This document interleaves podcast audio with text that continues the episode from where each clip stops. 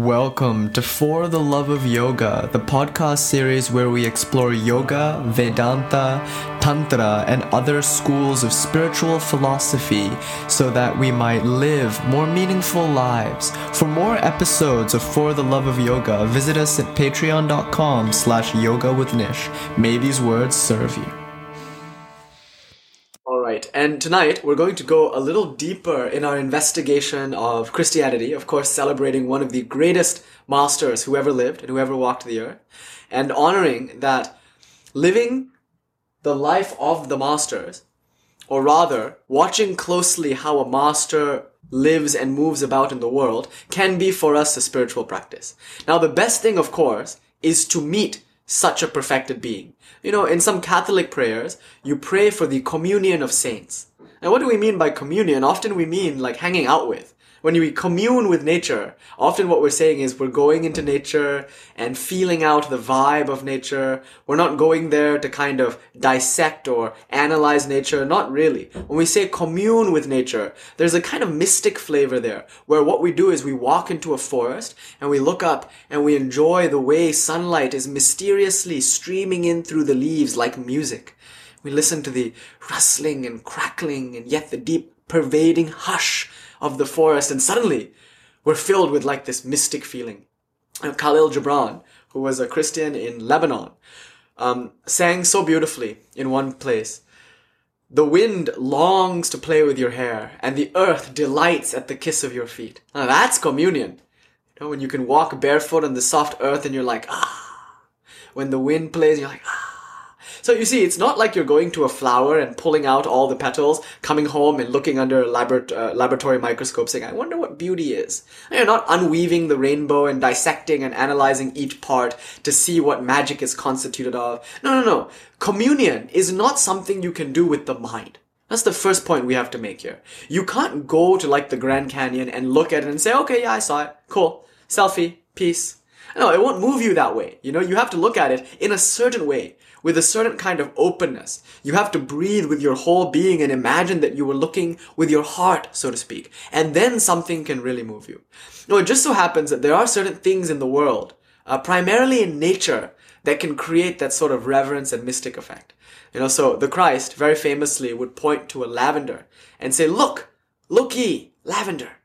Even King Solomon was not clad in raiment finer than this he's kind of dissing on his grandfather a little bit here. You know, it's a line of kings, King David, Solomon, all that. And he's saying, with all their finery, in the time of kings, in the time of the temple, in the time of the grandeur of Judea, none of that, none of that wealth could compare to that abundance that you're seeing here and now, right in front of you in the form of this lavender.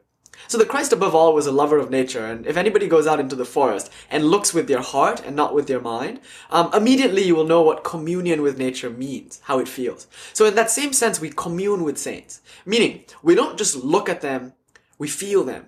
Uh, in today's modern California vernacular, you might say you uh, feel out the vibes. You do a vibe check. you sense intuitively with your heart you know, you reason with your heart, so to speak. And sometimes the heart's reason contradicts the mind, but not always. Uh, usually the mind will assent and agree to what the heart comes up with, but the heart has a certain kind of authority. So when you look at a saint, um, you can feel that reverence. Why? Mostly because they are exemplifying the very highest ideals of life. They are actually walking the talk.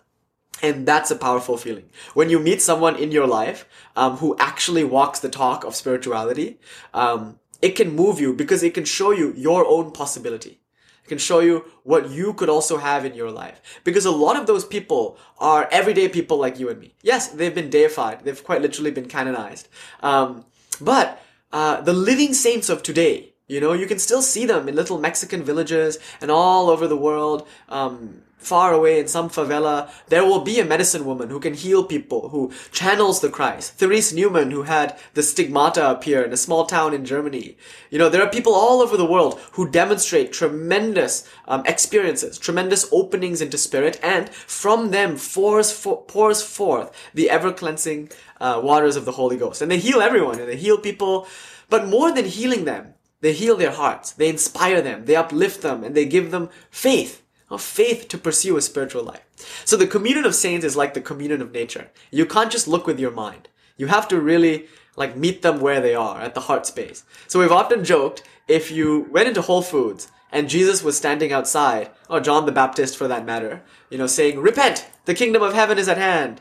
Oh, he might smell a little bit of honey and he might have some locust crumbs in his beard. And you look at him and say, Oh, crazy guy. I don't want to go near John. You just walk right past him and go into Whole Foods, you know? Or better yet, that's less likely to happen. More likely, you go into Whole Foods and you meet someone while you're checking out, some health foods junkie, and they turn to you and say, You know, I heard about a rave. There's a rave going on. Flower Street, downtown LA, a warehouse. Come. Uh, some of my friends are going, and there's a guy there. He's like a DJ. And uh, for some reason, when we go and see him, profound things happen to us. We feel inspired. He's giving us something that we don't get from the Sadducees or the Pharisees. We don't, we don't really get that juice in church. Um, so we're going to the like club. We're going downtown LA to go to this warehouse to see this guy, um, and I think you should come. And you know, you might kind of say, "Oh, that sounds kind of weird. I don't know about it." And eventually, you decide to go, and the next thing you know, you find yourself in like a warehouse in downtown LA, and there's like a charismatic guy there dunking everyone in a sink, maybe, or playing some kind of music and bathing everyone in pure vibrational energy, or something like that. And in a way, you feel renewed. And he tells you, "You are now born again." You have been cleansed of all, all previous sins.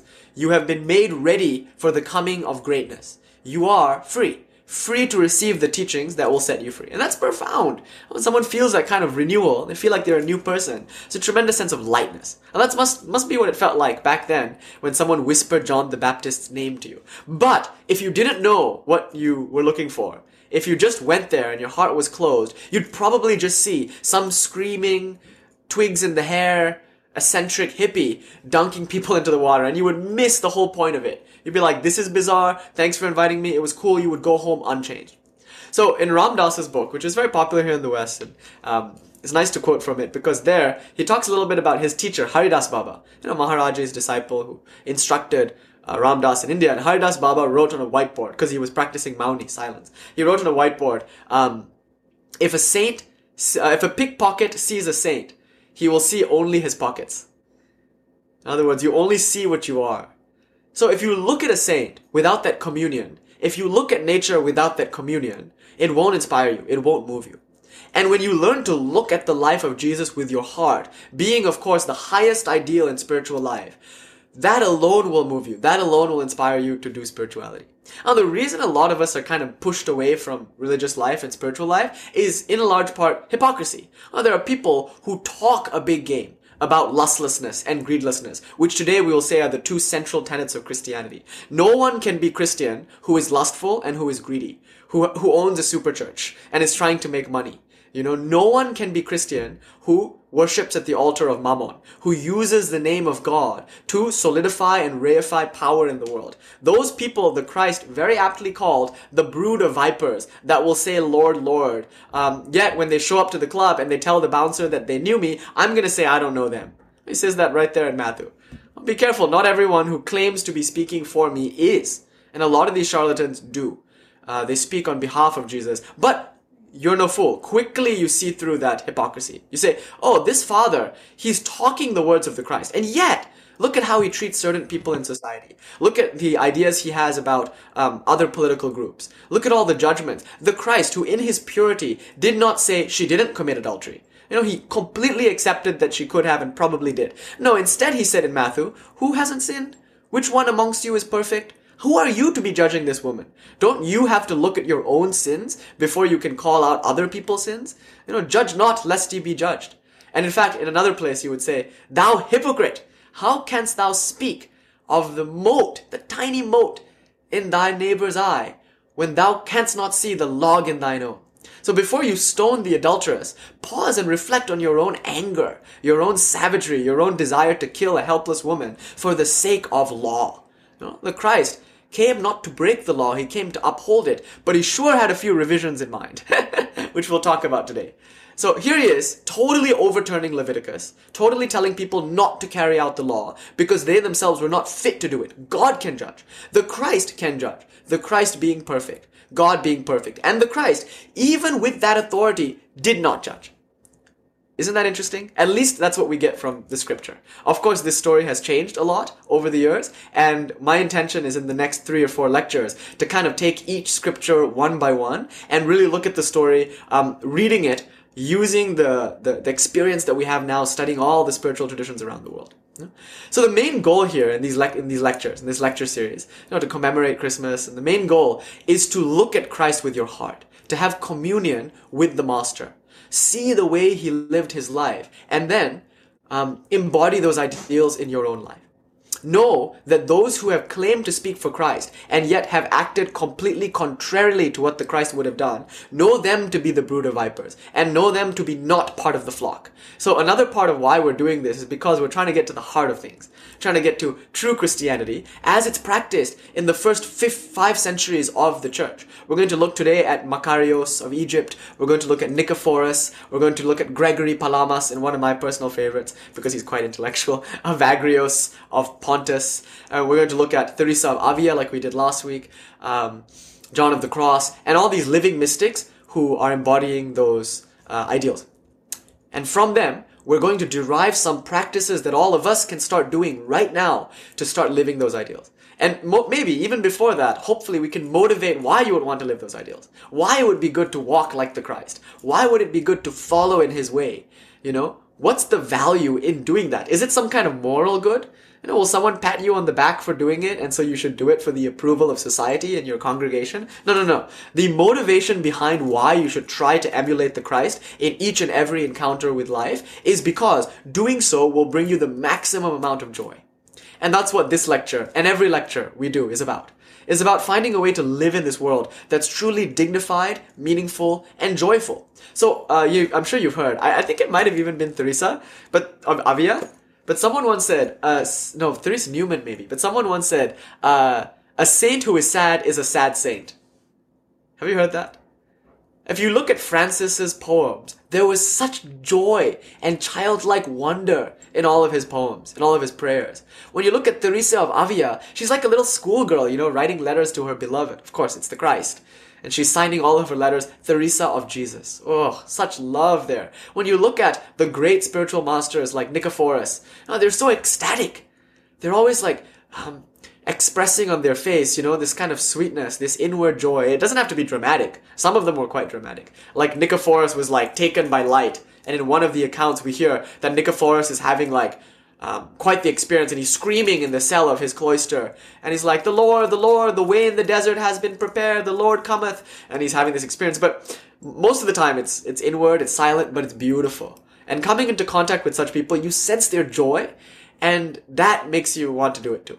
So it's the joy of the church that brings people to the church. It's the joy of spiritual uh, practice that gives you the reason to do it. The best kind of joy you can have in this life, the sweetest kind of joy, is the joy that comes about when one can truly embody the ideals of the Christ. When one can truly live lustlessly, greedlessly, and with a heart full of devotion for that which is most sacred to you. And that's what today's lecture is going to be about. I'll do three things, hopefully, God willing. Um, the first is to talk a little bit about morality. There are a few terms that we need to unpack going forward before we start look at, looking at the scriptures. They're actually kind of technical terms.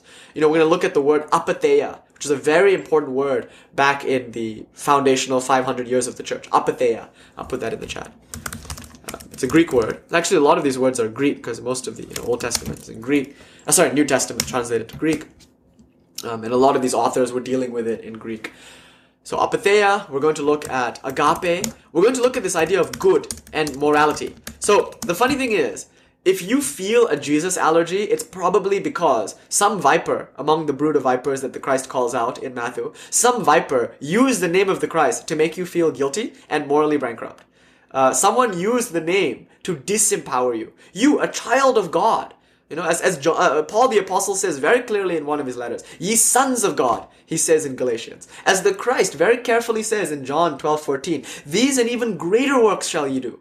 So, the message of Christianity is always very empowering. You know, I have died for your sins. You're cleansed. John the Baptist has baptized you in water. I'm baptizing you in fire. You're chilling. You're, you're fresh. You're new. There's in your heart now, um, beauty and, and strength. And come my way. My way is a way of strength, upliftment, and positivity. You shouldn't be stoned for committing adultery. Um, I don't hate you. I hate the sin. Come, I'll teach you. You know, and then Mary, in some stories, you know, Mary, uh, especially in the Catholic Church, Mary is kind of portrayed as a disgraced woman and here he is saying, no, don't think of yourself that way. You know, come. I will show you what you truly are. beyond body, beyond mind, beyond all the condemnation of your community. I will lift you up and ennoble you with Christianity because we're all brothers and sisters here.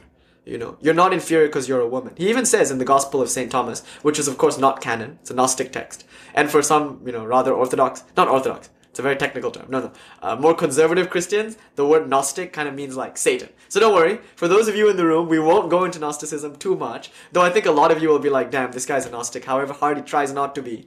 You know? Um, so apologies in advance. You know, I, I'm going to recognize my Gnostic persuasions because of mystical experiences. And I'm just going to say, um, forgive me, Father. I know not what I do. Okay. So, uh, in the Gnostic Gospels, like the Gospel of St. Thomas, it says very clearly, bring me, as someone says, Mary, she's a woman. Who are you? And Jesus says, bring her to me, I will make her a man. Which sounds kind of weird. You're like, what is this? It's, he's kind of a, I don't know, let's say, presupposing the gender revolution of our time and started in the 60s. He's saying, bring her to me, I'll make her a man. Gender non-binary. No, no, no. Something deeper going on there. He's saying, no, What's your problem? Mary is not different from any of you. She's joined the flock as you have. She's following the way and she is teaching. She's blessing. She's doing what you other apostles are doing. Come on, Peter. Cool it. You know, it's not your place to call her a woman and tell her she can't be with you. No, I will make her a man. and that I will make her your brother. And the Christ would say, Abby, welcome back. So nice to have you. And the Christ would say something like, no, she's your sister because the blood of the covenant is thicker than the water of the womb. Sangha spiritual fellowship. So the Christ would say things like, uh, "He whosoever loves father and mother more than me is not fit to follow me," which is a line we explained last week, so we won't go into it. And he would say things like, "Blood of the covenant is thicker than the water of the womb." He's saying, if you are Christian, you should be seen as a brother, sister, as a sibling to every other Christian, not as an object of lust, not as someone who is worthy of condemnation, but someone who's part of your family, and that family is deeper because that is a love premised from soul to soul, not role to role. You know, so the Christ is the kind of person who seem to, at least in the scriptures, be very loving, be be very kind, and not the kind of person who condemns people. So we're just gonna say morality becomes important in our conversations about Christianity. What's morally bad? Because that word morality is so heavy you know, guilt and sin and shame and the idea that you're bad morally as if there's such a thing as moral absolutism and some things are just absolutely bad. And in fact, I'm going to argue that yes, that is true, but not in the way we might um, have heard. We're going to ask today, before we begin our, I mean, we've been kind of 30 minutes in. I always, you know, say, okay, we're gonna do some preamble and then we're gonna do the lecture. And then I find that at 8 o'clock, 8.10, I'm like, alright, now we got that out of the way let's do the lecture. Let's get to the first point. And then Fabricio says by the time we get to 8.30, I'm like, okay, and then the Christ did this. There are four yogas that we see in the Christ. Thine eye be single, thy whole body, that's, that's Raja Yoga. And then, and then deny thyself, that's the, he who shall ever lose his life, that's, that's Jnana Yoga, you know? So I'm gonna try not to do that today.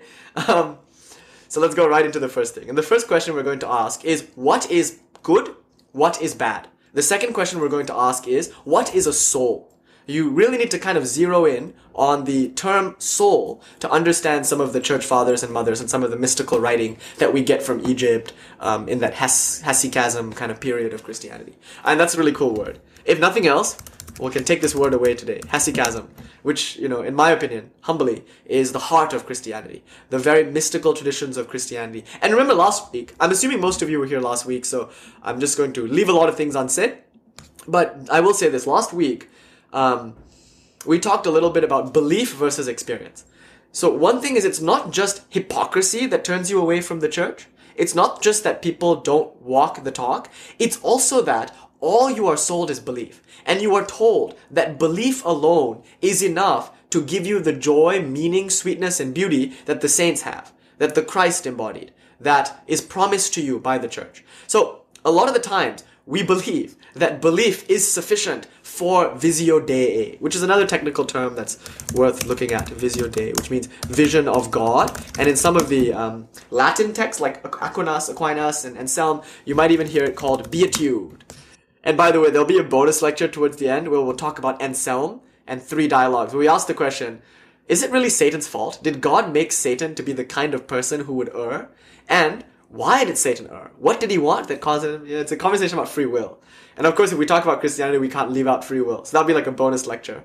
Um, we'll talk about that later. But when we start studying that stuff, you'll see that these terms like beatitude, visio dei, uh, become very important. Communion with the Holy Ghost becomes very important. And the way that term is used is in a sense of like to be inspired, to be filled with joy and inspiration, sometimes with such fervor and such force that you forget even how to speak English or Latin and you just start to like mumble words and your words for some reason have power. The people who hear it get moved by it. They also, um, the Holy Ghost enters into them and they might start to contort or whatever. So this is another term that's very interesting. It's called glossolalia.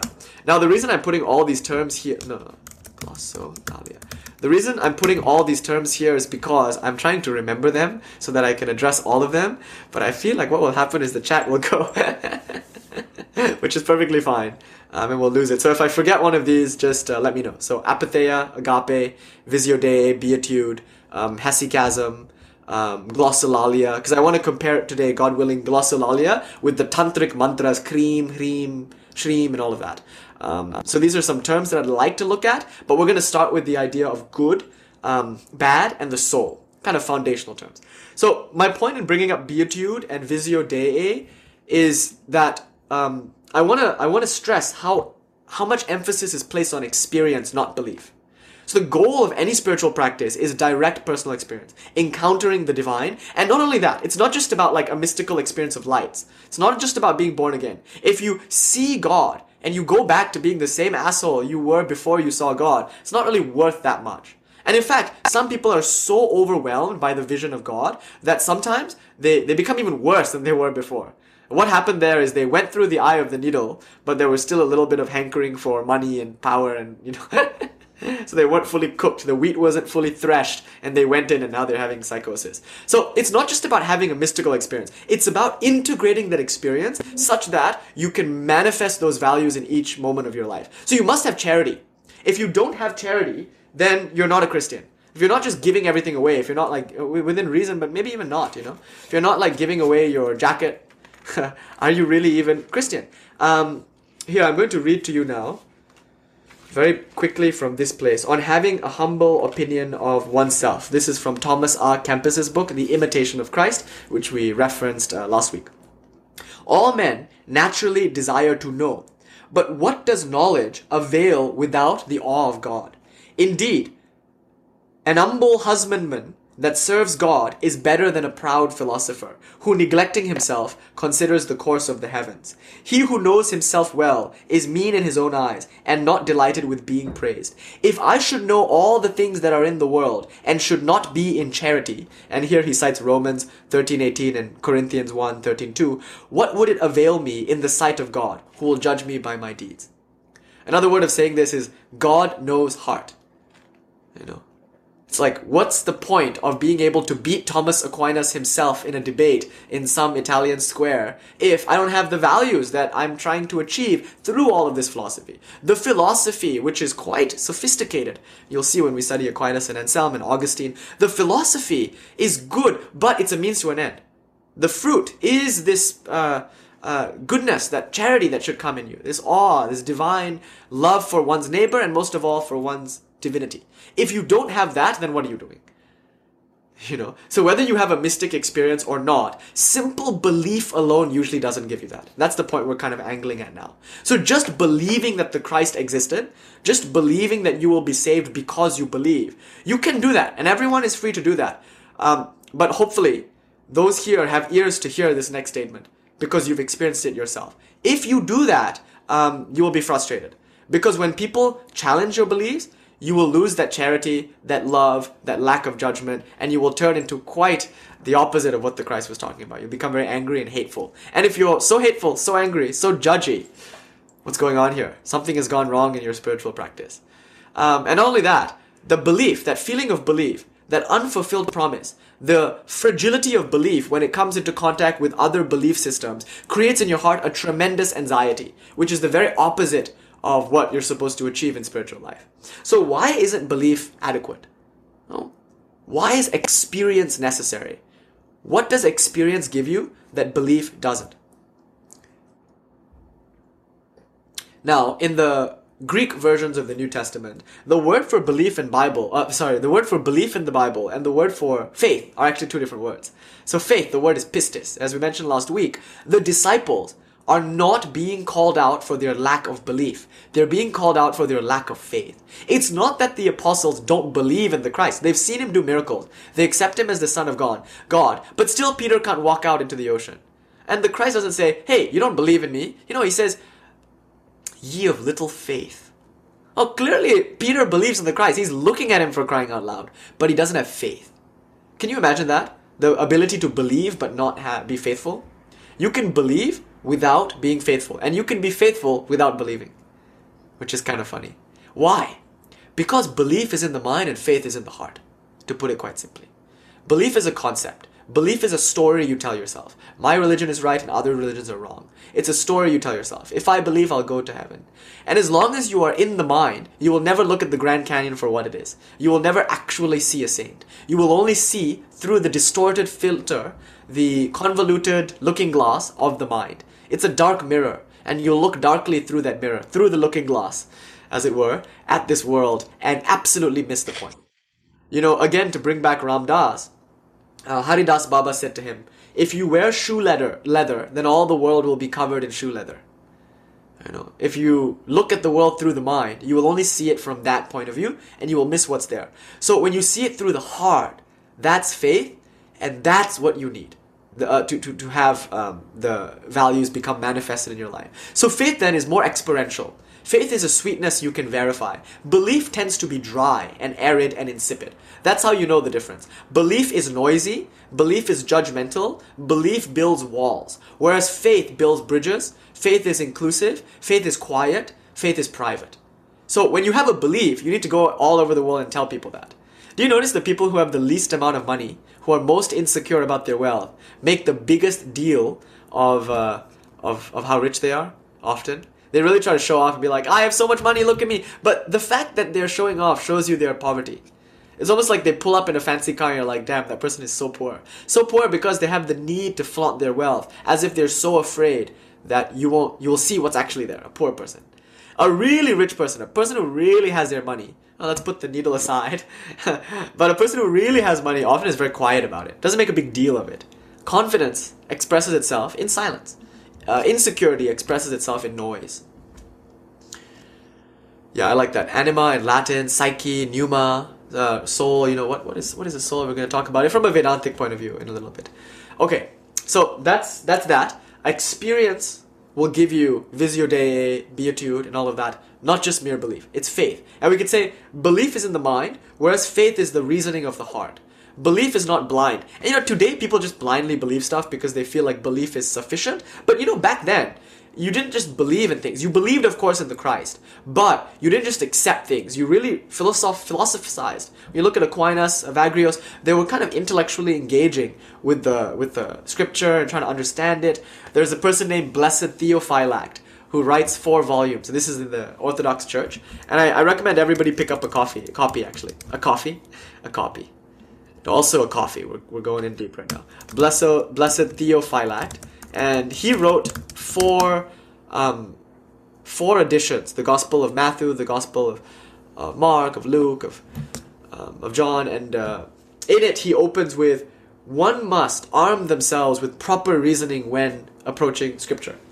You know, otherwise the contradictions will confuse you. So uh, real Christianity, Christianity as it appeared in the first 500 years of its inception, was not about blind belief. It was actually, it featured a lot of critical thinking and debate and argument. It was a very thriving intellectual culture, believe it or not.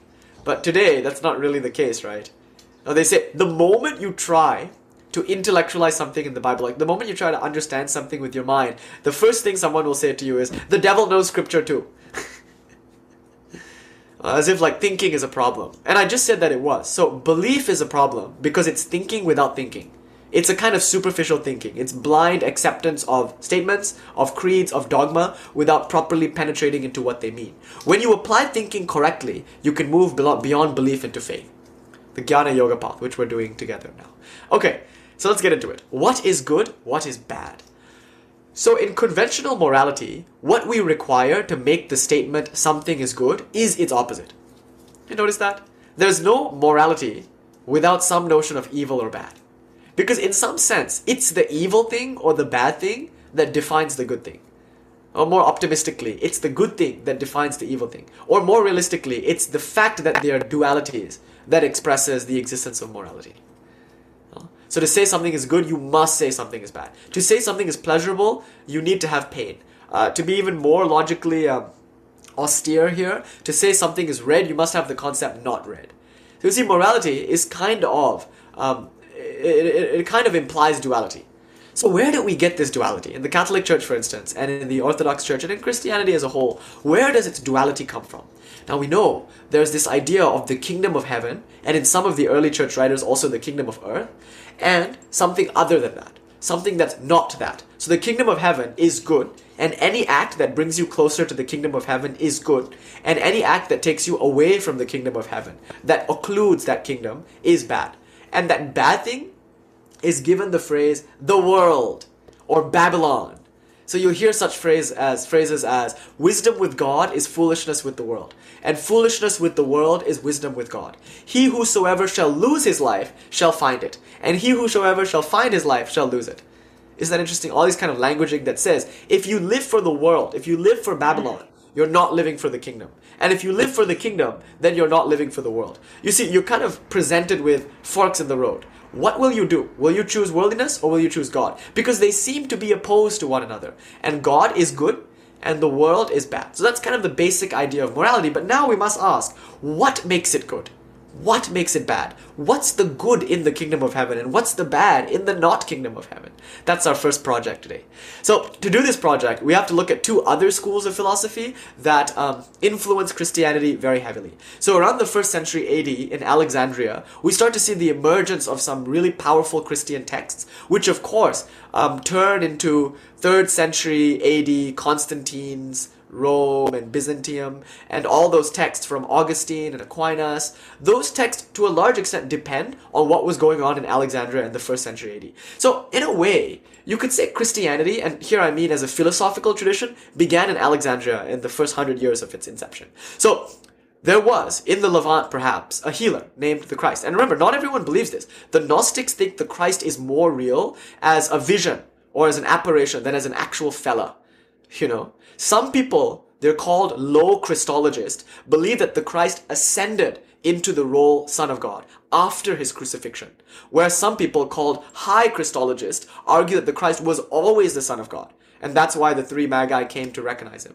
And of course, the low Christologists will say, no, no, no. They came to recognize what he could be, knowing that his, you know. So, one thing to note here is that Christianity is not homogenous. It's not like this one thing. There are actually very many different ways to understand Christianity. So a low Christologist, and I'll put that here, Christology is kind of the study of like what makes Christ the Son of God. It penetrates into that deep mystery of avatars. What is an avatar? We'll talk about Ramakrishna a little bit, Paramahansa in a little bit today. So Christology, there's low Christology and high Christology. And all sorts of writers who argue for one and the other. So remember, low Christology is when the Christ didn't come in the Son of God. And you can kind of support this by some of his like struggles with it. I love the uh, the movie The Last Temptation of Christ. Willem Dafoe tries to humanize the Christ and how he struggles with his visions. He says, "God comes to me like a like a fiery bird with its claws sinking into my mind." And he shows the headaches that the Christ has and some of the, you know, the the difficulty of receiving visions. Uh, Teresa of Avila received visions and she was very disturbed by them, as we talked about last week. So, in low Christology, the Christ is a man and that's what makes him special. He's not just like God right away. He's a man and he has to deal with like man stuff. He has to deal with lust, he has to deal with greed, he has to deal with anger, but he overcomes them. He turns his anger into divine righteousness. Um, he turns his ego into a servant's ego, humility. He alchemizes lust and he alchemizes greed. So that's what gives you the Christ as a powerful role model because he is the Son of God, but he is the Son of God made flesh. He's man first. And then he becomes the Son of God after he demonstrates how to suffer. You know, one thing you'll notice is that all the avatars had to suffer. So Buddha is seen as an avatar in some traditions. Look how much the Buddha suffered. Six years he starved himself walking up and down India, practicing with the yogis, starving himself to the very brink of death. Even the Buddha, can you imagine the avatar that is the Buddha and all the suffering and austerity that he had to go through? In fact, he even ate poison food like Socrates at the very end. Think about all the suffering Socrates had to win, had to go through. You know, Christ would say, even the foxes have their holes, but the Son of God has nowhere to lay his head. Socrates was like that. He would sleep on the ground. And, you know, they say California is warm, and they say Greece is like California, but it gets pretty cold out here. Socrates is fine with it. He's got one blanket, he's sitting out there in the cold in Athens, and he's chilling, literally, perhaps too literally. Uh, so Socrates had to go through a lot of austerity. He drank poison. The Buddha had to go through a lot of austerity. He too had to, you know, eat poison food in the end rather than offend a guest. Um, and look at Ramakrishna. Yeah, red is actually in Greece right now. And it's pretty cold. Imagine Socrates sleeping outside like the Christ. Wherever I lay my head, that's my home. And I just gave my blanket away to someone who wanted my shirt. You know? So that's the kind of people these these figures are. So look at Ramakrishna, for instance. So Ramakrishna Paramahansa, he got throat cancer. He was an avatara, is an avatara of God, meaning a divine incarnation. So Hindus, um, and even not Hindus, like in Bengal, see Ramakrishna as this universalist icon of um, divinity that's not exclusive to Hinduism. Because Ramakrishna in his own life practiced Christianity and practiced Islam and declared to everyone that every path, Sufism, Christian, Christian mysticism, all the six paths of Hinduism, all work. They all give you the same realization in the end. So he's not just seen as a Hindu avatar, he's seen as avatars in other traditions too. But notice this, he had throat cancer towards the end of his life. So painful. We read in the Gospel of Sri Ramakrishna, Ramakrishna saying things like, Oh, Holy Mother, I can't eat. It's so painful. And then he has a vision of Kali. And Kali says, What are you complaining about? Are you not being fed enough through all of these other mouths?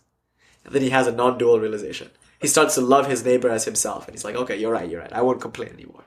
And once someone asked him, Ramakrishna, you can obviously, with your Shakti, with your divine power, heal yourself.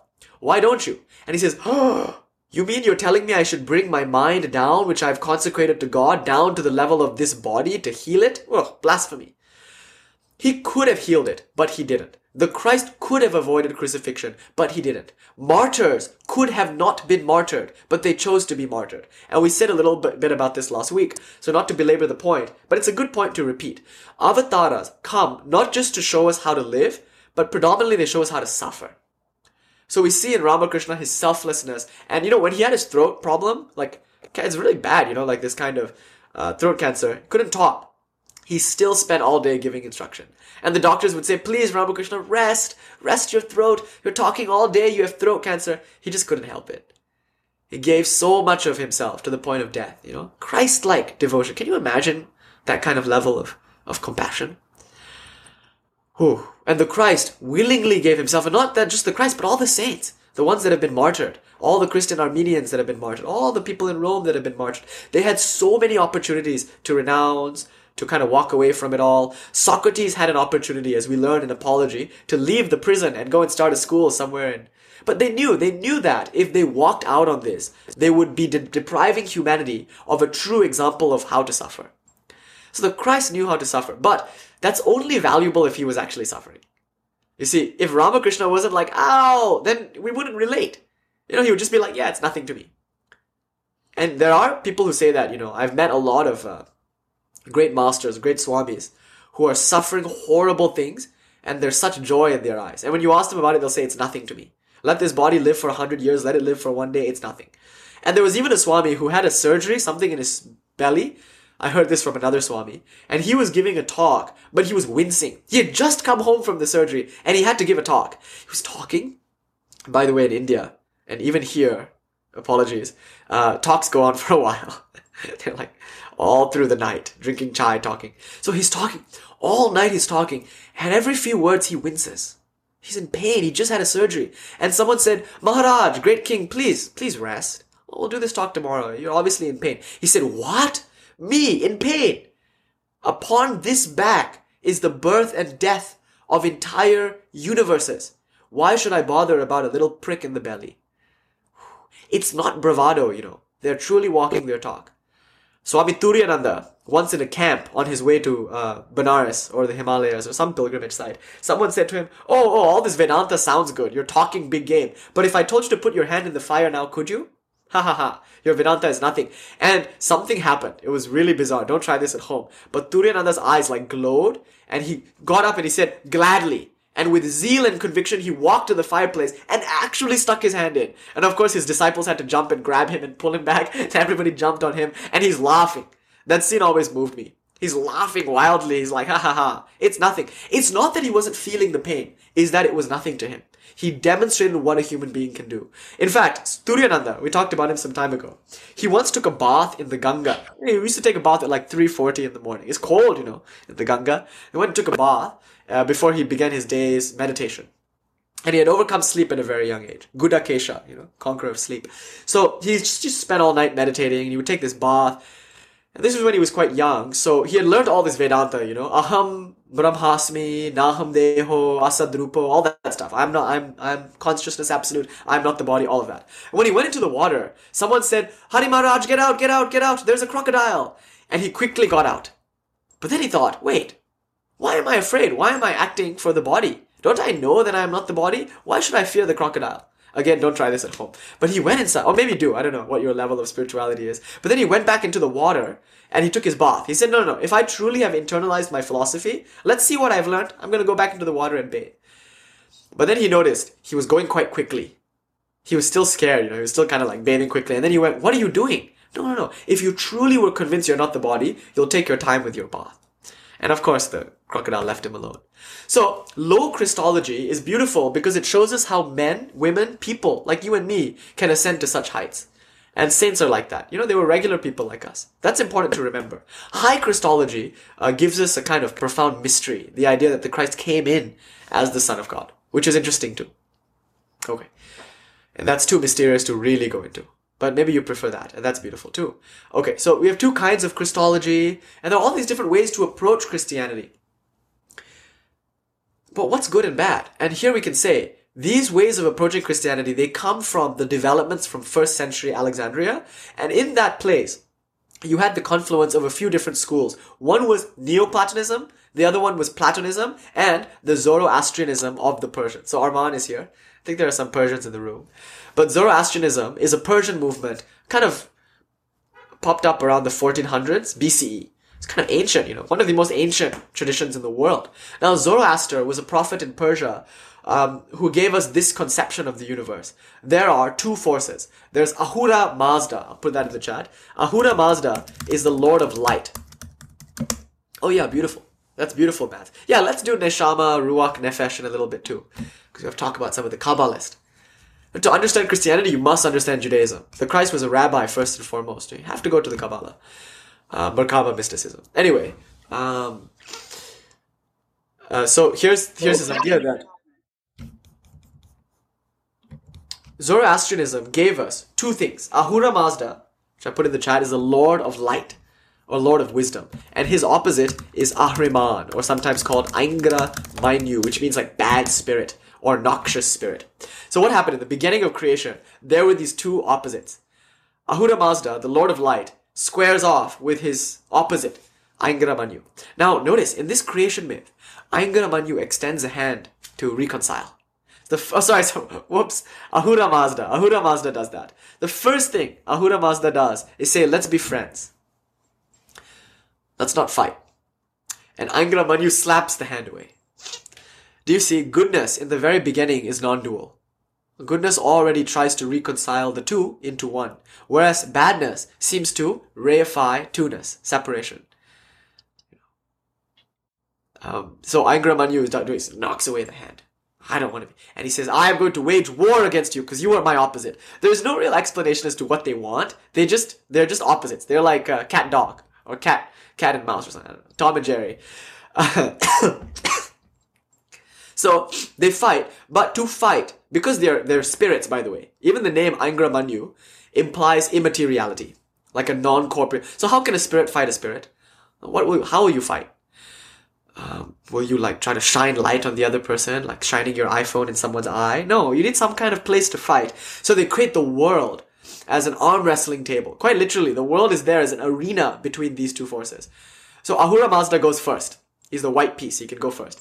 So he goes, and he creates like this beautiful world because what, what actually what they do is they fight Aingra Mainyu and his horde. So it's not just Aingra Mainyu, he also has like these hordes of demons.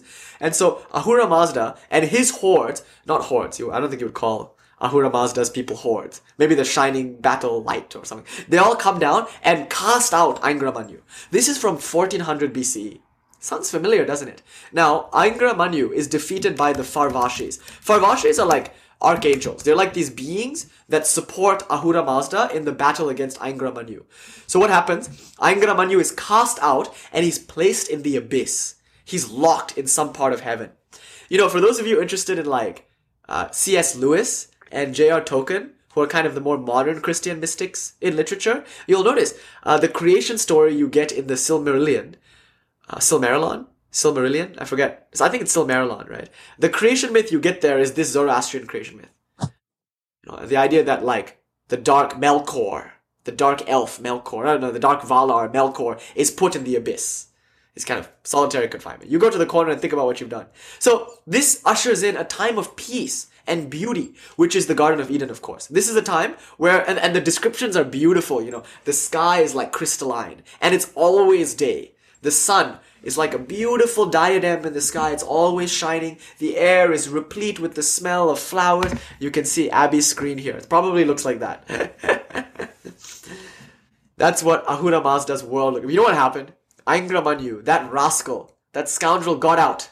I don't know how, but somehow he escaped his prison. I think he like he spoke, he whispered to some people, and they were kind of seduced by his words and they freed him. So he came out, and now he has the upper hand. He fights everyone and knocks them out of the world. And to use the scripture here, not even the eye of the needle was spared from all the noxious things. Oh, I paraphrased. Not even an eye of a needle was spared the noxious things that Aingra Manyu spread upon the earth. He's the defiler. So what happened was he beat back all the Farvashis. They all left. Ahura Mazda left, but uh, Aingra Manyu wasn't done there. He had conquered the earth. He's now the lord of the earth. He's like what Gnostics would call the demiurge. He's the lord of the sorry demiurga, no, demiurge, and um, he wasn't done with that. He wanted to go and fight in heaven too, where Ahura Mazda lives. So he went up, but he got stuck. The Farvashis had created a crystal grid, and he couldn't go past the ninth sphere the, the sphere of fixed stars, as Aristotle would later call it, he got stuck. And this drove him wild. And he said, fine, be that way. If I can't have the heaven, then I will have the earth. And I will make sure no one has the heaven either. You know, so he goes to beings and he tries to. So that's Zoroastrianism. What's good is Ahura Mazda. What's bad is Aingra. And there's no explanation as to why one is good, why one is bad. So, do you see how familiar this is? This obviously comes to have a huge impact on Christian theology with the idea of like God and Satan, the adversary, the opposite to God. But Christianity very quickly develops. Very quickly, you get such ideas as uh, God knows, uh, the Satan knows not for whom he works. You know, Satan is part of like a, a henchman for God too. And in Job, you'll see it. They're like friends. They like have tea together. The adversary is like, you know, I don't know about that guy. Are you sure he really, really believes in you? And God's like, it's not about belief, my friend. It's about faith. And he says, fine. Does he have faith though? Let's like wreck his shit. Let's see what happens. Let's like make life really bad for him and just see if he really like has faith in you. And God's like, that's an excellent idea, my dude. Let's do it. Isn't that interesting? They're like friends. They like kind of collude and play these games. So they're not necessarily opposed to one another, but the opposition, the idea of one is bad and one is good and they should fight, comes from Zoroastrianism. But please note, what makes Ahura Mazda good is three things. One, by definition. His name is the Lord of Wisdom, and wisdom is by definition good. Sophia, light, it's good. So wisdom is good. The first thing is uh, by definition, Ahura Mazda is good.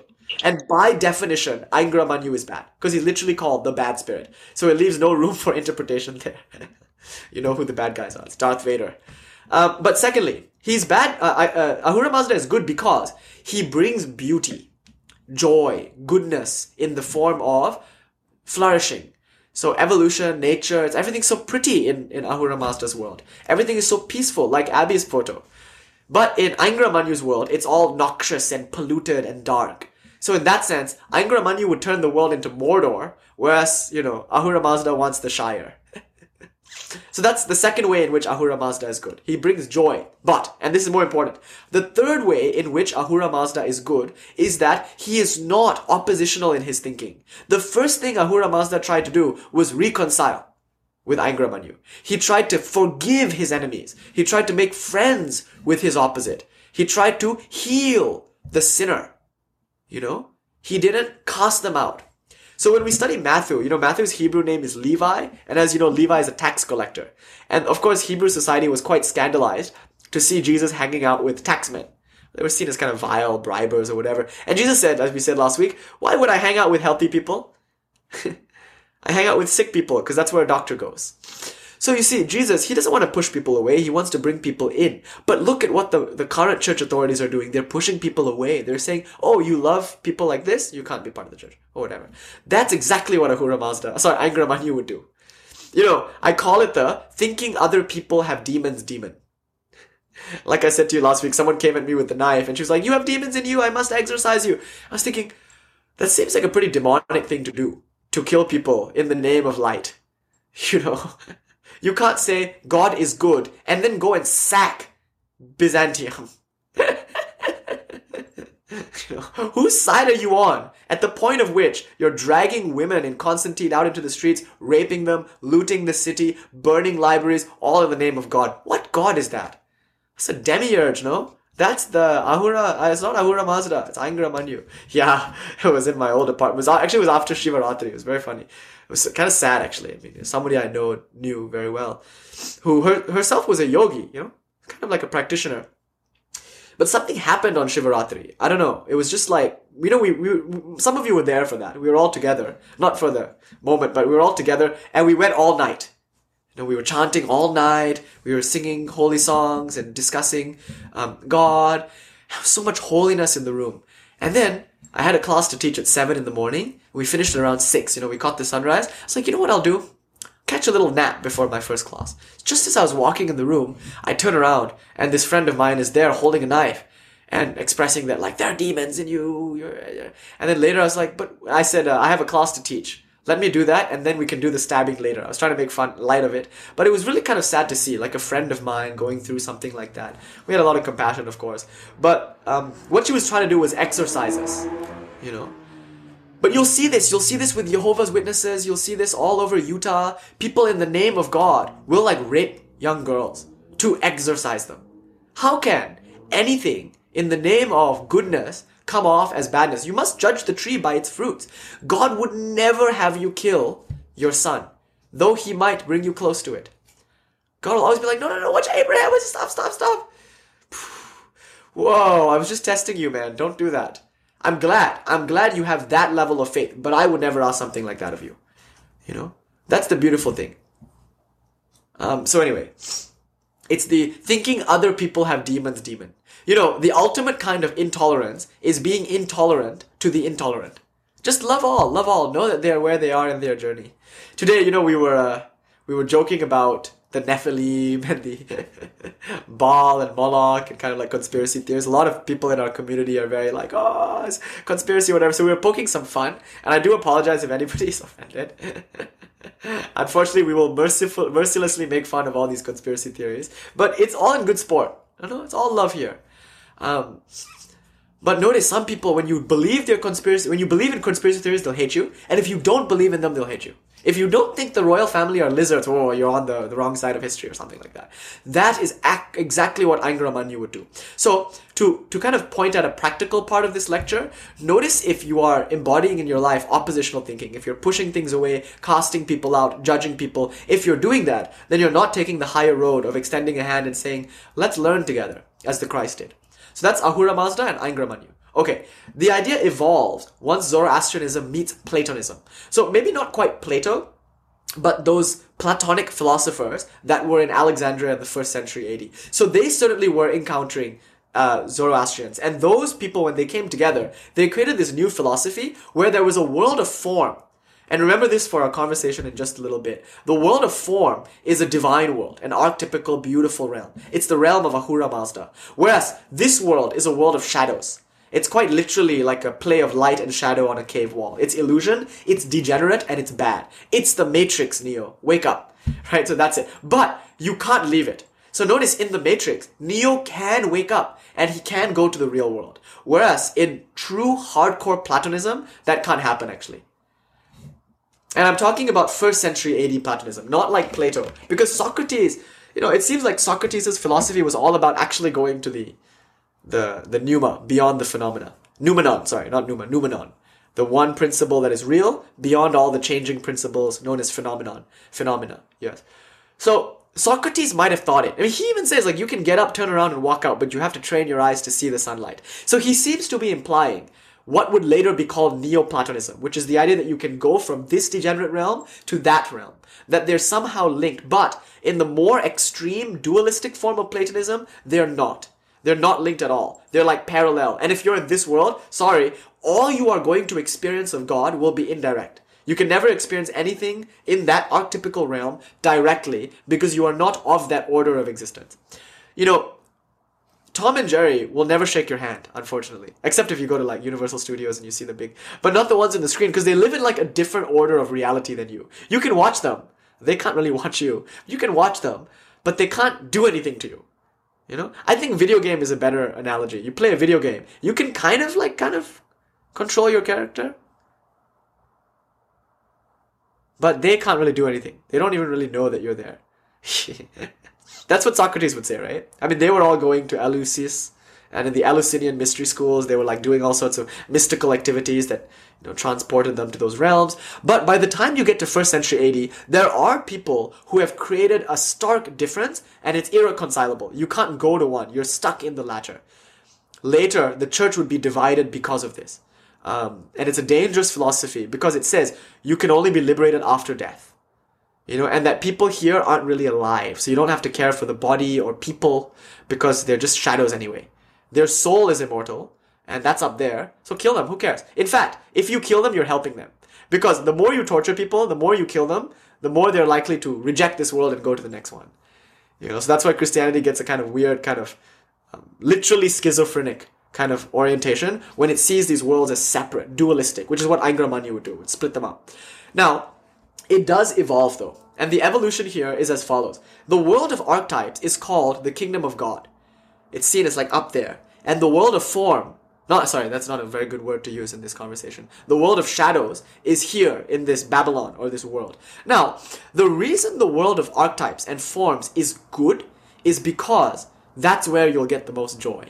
Salvation. You'll be saved from this world of form. So I keep saying form because I have the South Asian philosophical framework form and the formulas, but no, this world of like shadows. Um, why?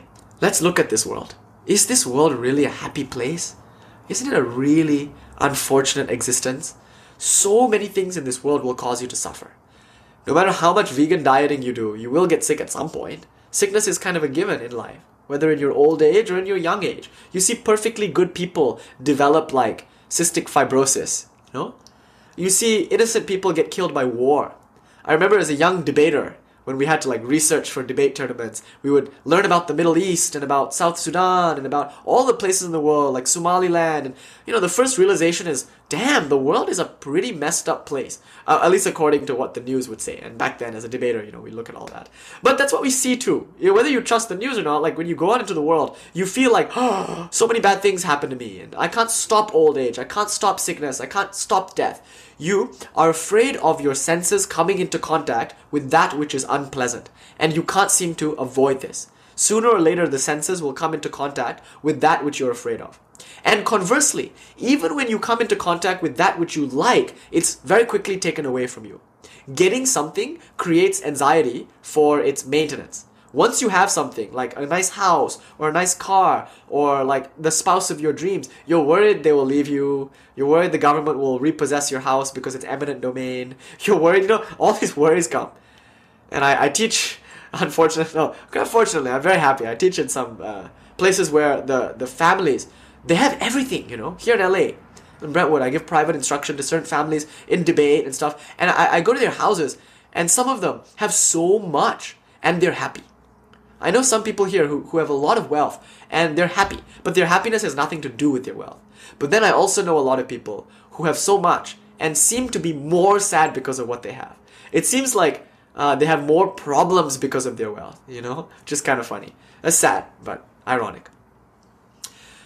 Because they're every day trying to increase that wealth, which today is causing anxiety. But you see, this world is pretty messed up because even if you get good things, they will go away. The good never lasts, and the bad keeps returning over and over. It's like every good thing is bookended by a bad thing and another bad thing. So, very quickly, you realize this world is bad because it's impermanent. It's the revelation of the Buddha, it's the revelation of the Upanishads. Things change, and what you suffer is change. That's the real suffering. You don't suffer um, events, you suffer the fact that it changes. Yes, exactly. It's not a property of the world. It's a feeling that the world should be something other than what it is. What we want is the changeless, but what we experience is phenomena, the changing. And you know, in the Vedas, or rather in Vedanta, the definition of truth is achala, that which doesn't move or change, that which is immutable. Let's say I said something to you today. I said, you know what? I am an Advaitin. Let's say I said that. And then tomorrow I say to you, hey friends, I'm actually an Advaita Shaiva. I'm a Kashmiri Shaivite now.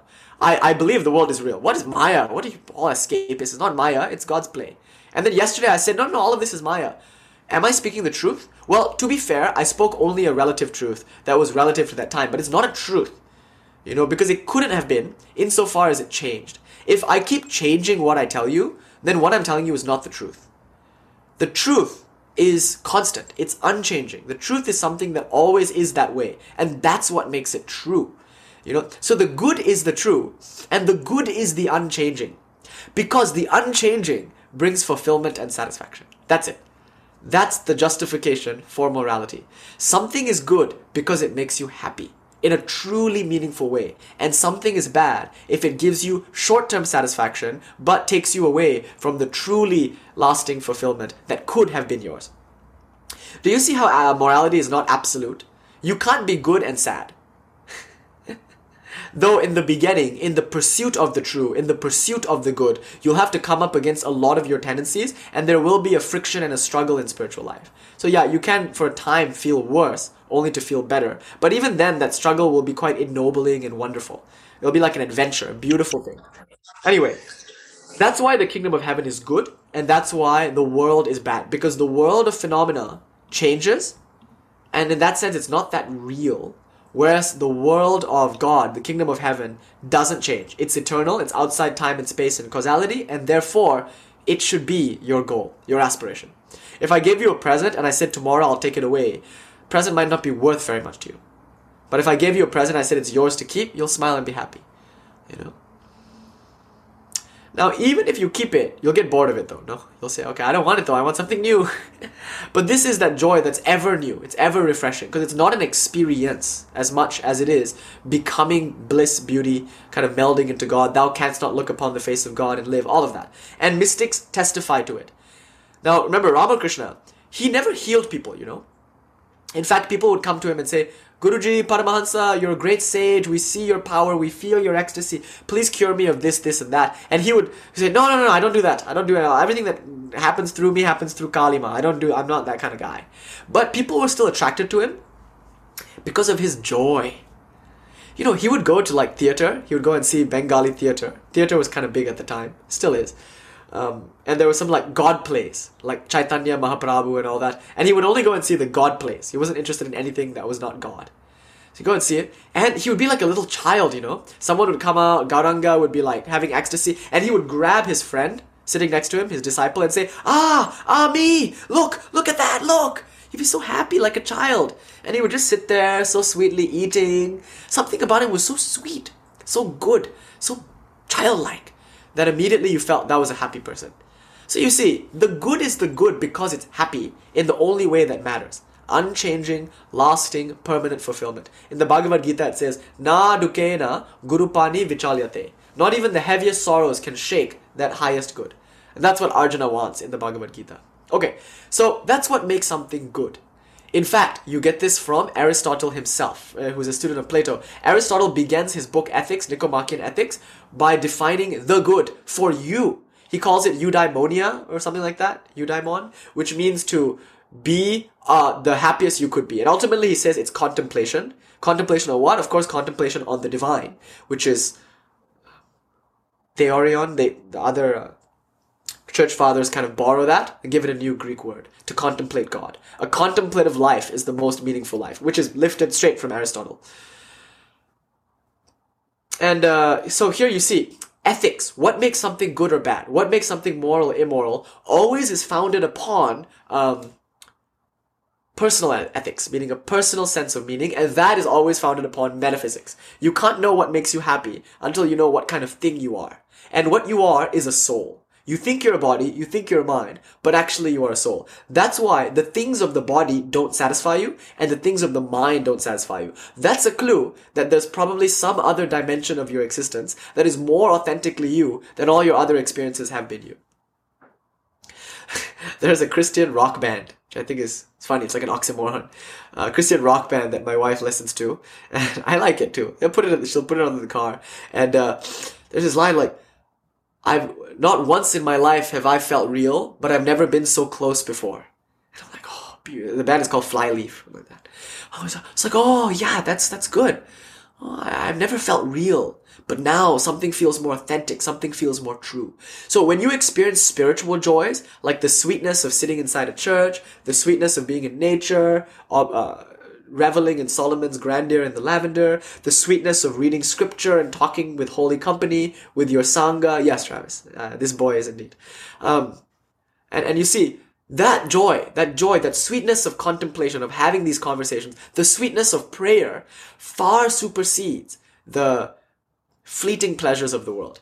Once a great Vaishnava saint said, uh, Tulsidas, he said, even one tear cried in the pure longing for thee is sweeter than all the joys of the world combined. Or he said it something like, the pain of separation from thee is better than all the joys of the world combined. the longing for God is more meaningful in your life. Um, I can hear. Is more meaningful in your life than the other joys. So I want to point you now to the Taittiriya Upanishad, because a big part of this is comparative. We want to look at the Upanishads and show how the universal truths of the Vedas and the Upanishads exist in all faiths. And so all faiths are good and unique in their own way, uh, but founded upon the same truths. So in the Taittiriya Upanishad, um, we get something called Ananda Mimamsa. which I love that word, you know. Uh, Taittiriya, Taittiriya Upanishad. Ananda Mimamsa. Mimamsa means to like analyze or inquire. Ananda means joy or bliss. So Ananda Mimamsa is therefore the analysis of joy. What makes a person happy? What a beautiful phrase, right? And you should look closely at what makes you happy. You will, all of us will find that the things that we do expecting fulfillment don't give us that fulfillment. And yet we do the same thing over and over and over. We might have a certain substance that we use. We might have a certain pattern that we like to play out. A certain person that we can't get over. A certain mode of behavior. And every time we do it, every time we get off, there's that feeling of, is that it? Even after fulfilling all your pleasures, there will be some kind of disappointment. And soon it will become unbearable. You know, there's even a, a metric song called Gold Guns Girl. Girls. Gold Guns Girls. I, today we came back from the desert, so we were on the road for some time, so I had all this time to listen to all this music.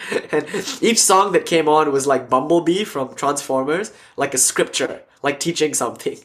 And it was all like, okay, here's what you have to talk about tonight. It was so great. But in Gold Guns, Girls, this Canadian band, a cute Canadian, I think, New York maybe, I don't know, Canadian band, Metric is saying, um, nothing could get you off. You're still not satisfied. This is what in the Bible. Yeah, is it ever gonna be enough? You get that. I like Combat Baby too, because she's like, I need some struggle in my life. Nobody will fight me. And I love Help, I'm alive. anyway, so, uh, you see, when you get to that point where you've really been seeking pleasure in the body, meaning the lust of the flesh, and pleasure in the mind, meaning the illusion of knowledge, power, wealth, then you will uh, feel what the Christ called the wailing and the gnashing of teeth. He says it all through the scripture. There will be much bitterness, the wailing and the gnashing of teeth. And if you study people, today I went to get a COVID test. I came back from a retreat. It's nice to, you know, get test. So I went inside and the only same day test I could find happened to be in Brentwood. I was like, oh man? So like the the kind of Beverly Hills fancy. Know? So I went, I went inside, and the place was called Same Day Health. Okay, everyone there was lovely. They're all like Nordic goddesses, by the way. I walked in, and the whole place was like white and like empty. And I was like, hello, sister. And they were so kind. All the ladies there were like big sisters. They were so sweet. Um, but it was so fancy with all the light. There was no furniture. There was just a few plants, a few wicker chairs, and one big white stereo. And everyone there was nice and it was good, great service and all. But I saw a man in there, um, who was like your typical Brentwood guy. And by the way, I don't do so well in Brentwood. This boy, when he goes into a Whole Foods, everyone's like, "When is he gonna steal?" They're all so angry and they're kind of be kind of be quite bitter in Brentwood. So they're all so hurried. They're in a rush sometimes. Not all of them, but often. So this man, he came in and uh, he's dressed in that kind of like, I'm in a hedge fund kind of outfit. I'm totally judging, I know.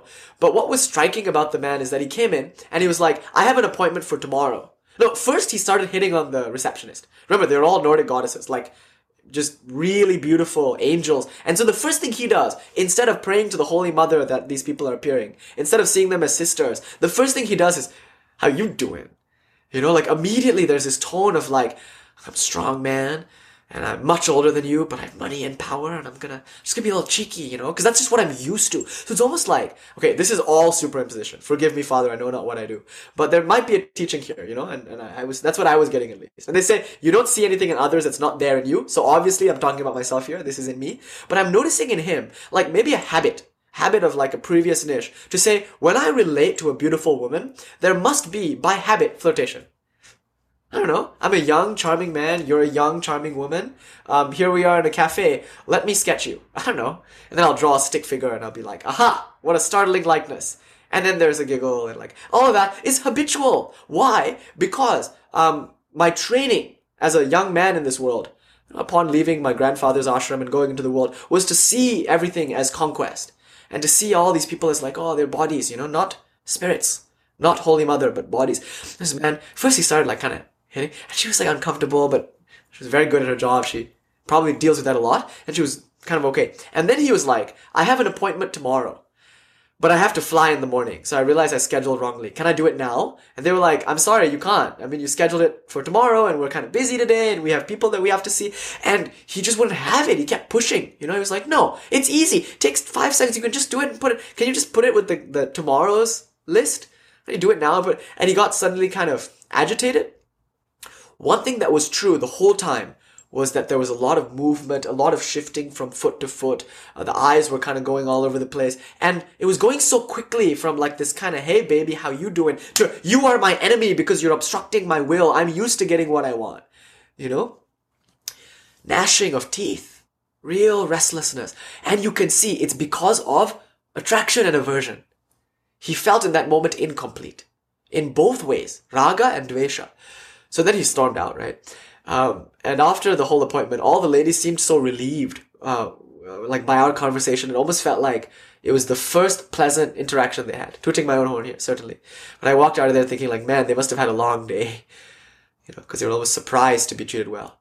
But it seemed like, oh man, that gnashing of teeth comes about when you've built towers when you feel yourself to be so powerful and, and rich, unless you're a King Solomon, that kind of height, you won't be able to digest that fame. Unless you're a Vivekananda, that kind of stuff will take you down. You have to be pretty up there. And Jesus, look, he was the king of the Jews. Yet, son of David, wandering all, sleeping here, sleeping there on the floor, you know, nothing but a few sandals, one pair of sandals. So anyway, that's what's bad about the world.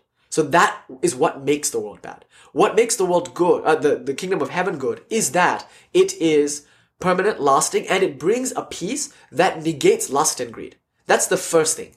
So the, the thing that the Christ speaks out against most all through the scriptures is lust and greed.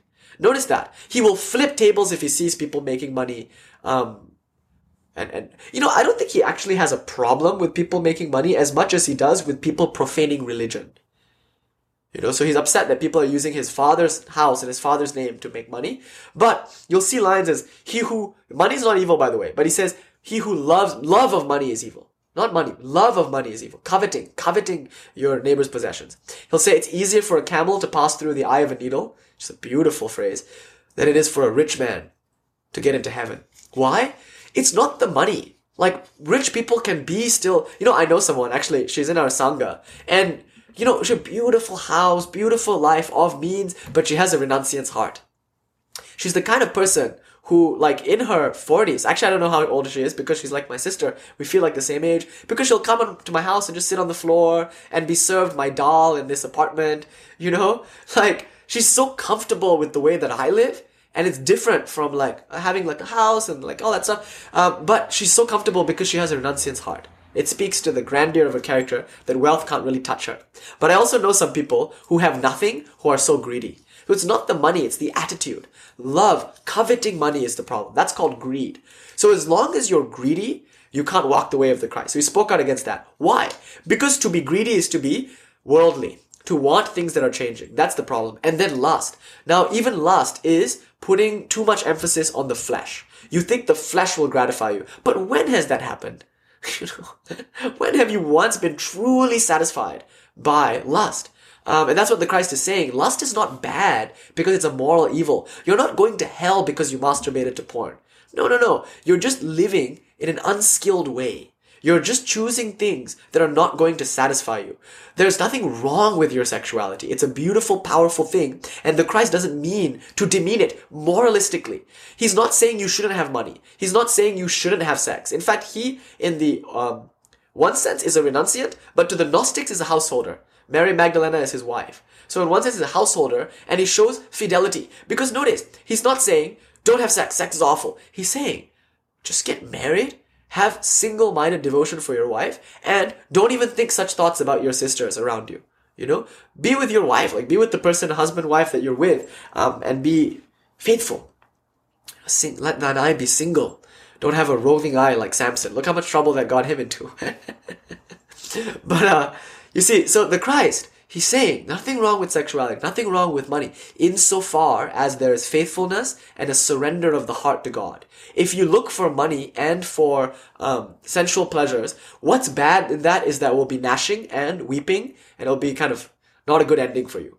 So you're all invited to try, of course. Everyone is welcome to try the world. And St. Augustine did. For many years he tried the world, and finally he said, Oh, by your grace, my Lord, I finally found love for your house meaning your church. I finally found love for you. I've overcome name and fame. I'm closer to you now than ever before as a result of seeing one of your own, uh, saint at the time. But then he goes, but I can't get over the women, my lord. you see, Augustine in his confessions will show you he's getting closer to God. He has a lot of deprogramming to do, of course. He lived a kind of hedonistic life.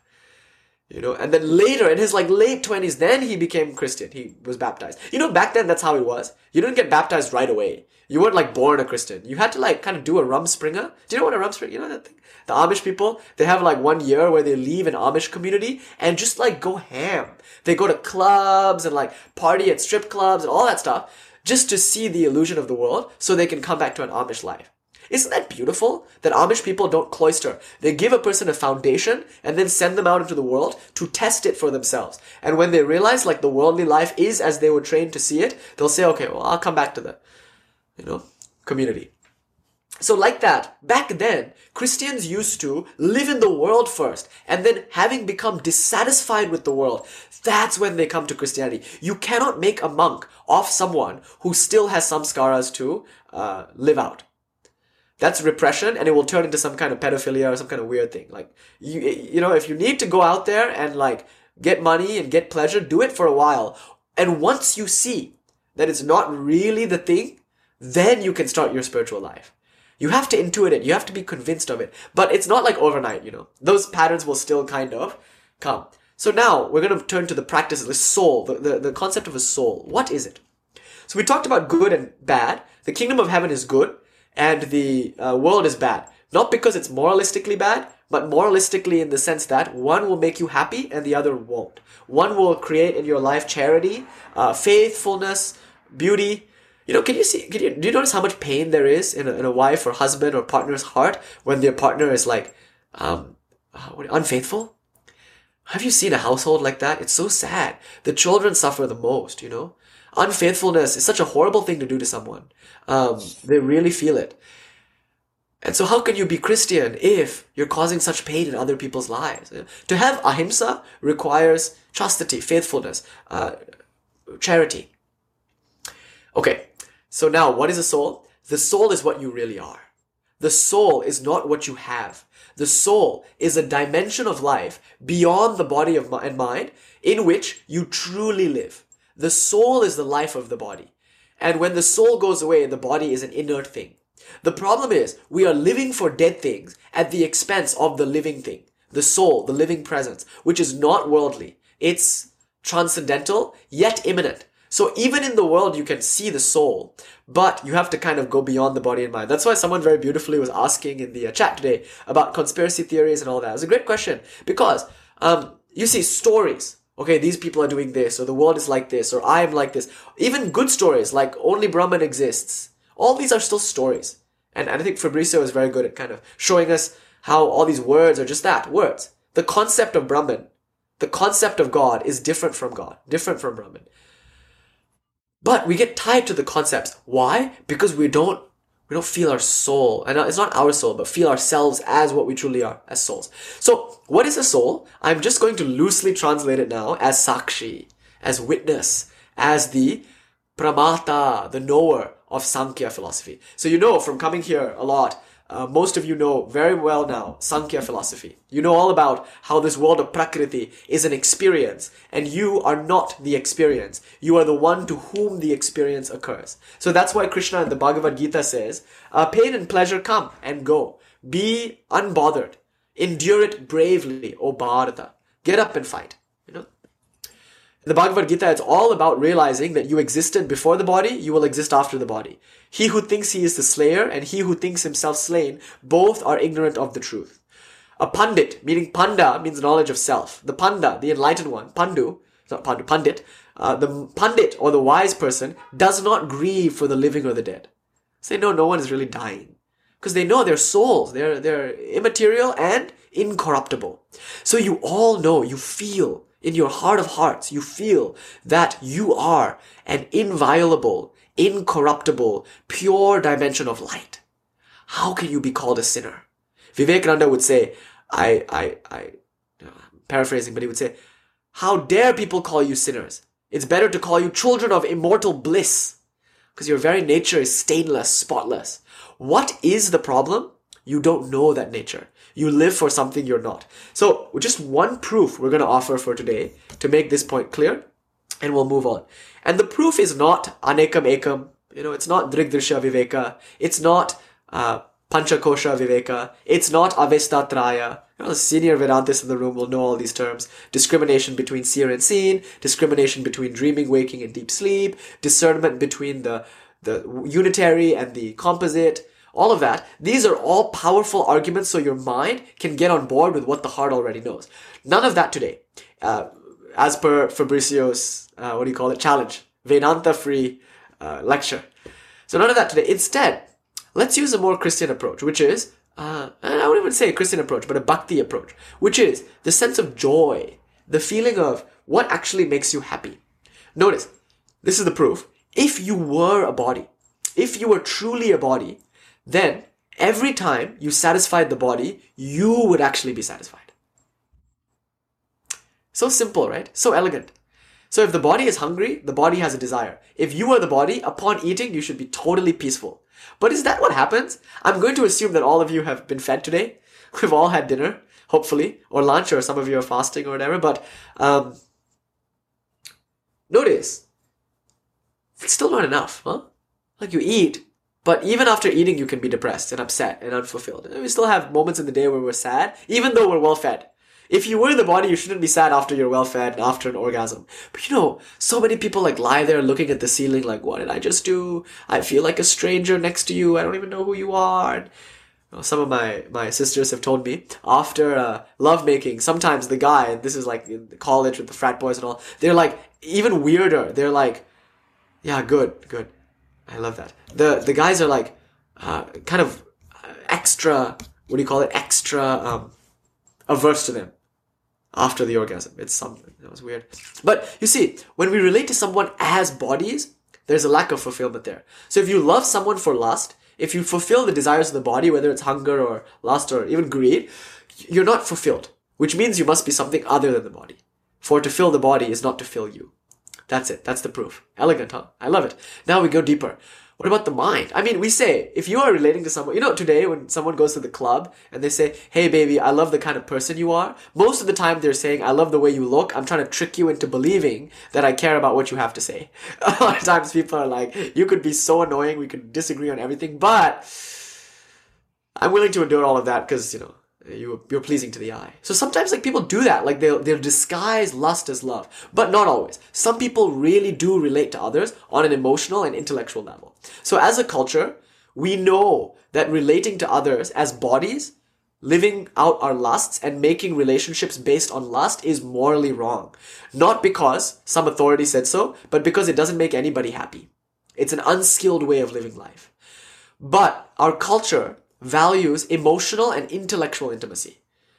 So when there is both attraction on a physical level and attraction on an emotional level, that's the boothang, right? Before that, it's like a friend or a hookup. But when that magical kind of two things come together, intellectual and emotional intimacy plus physical attraction, then you've got something interesting, something new, which we might call relationship or romance.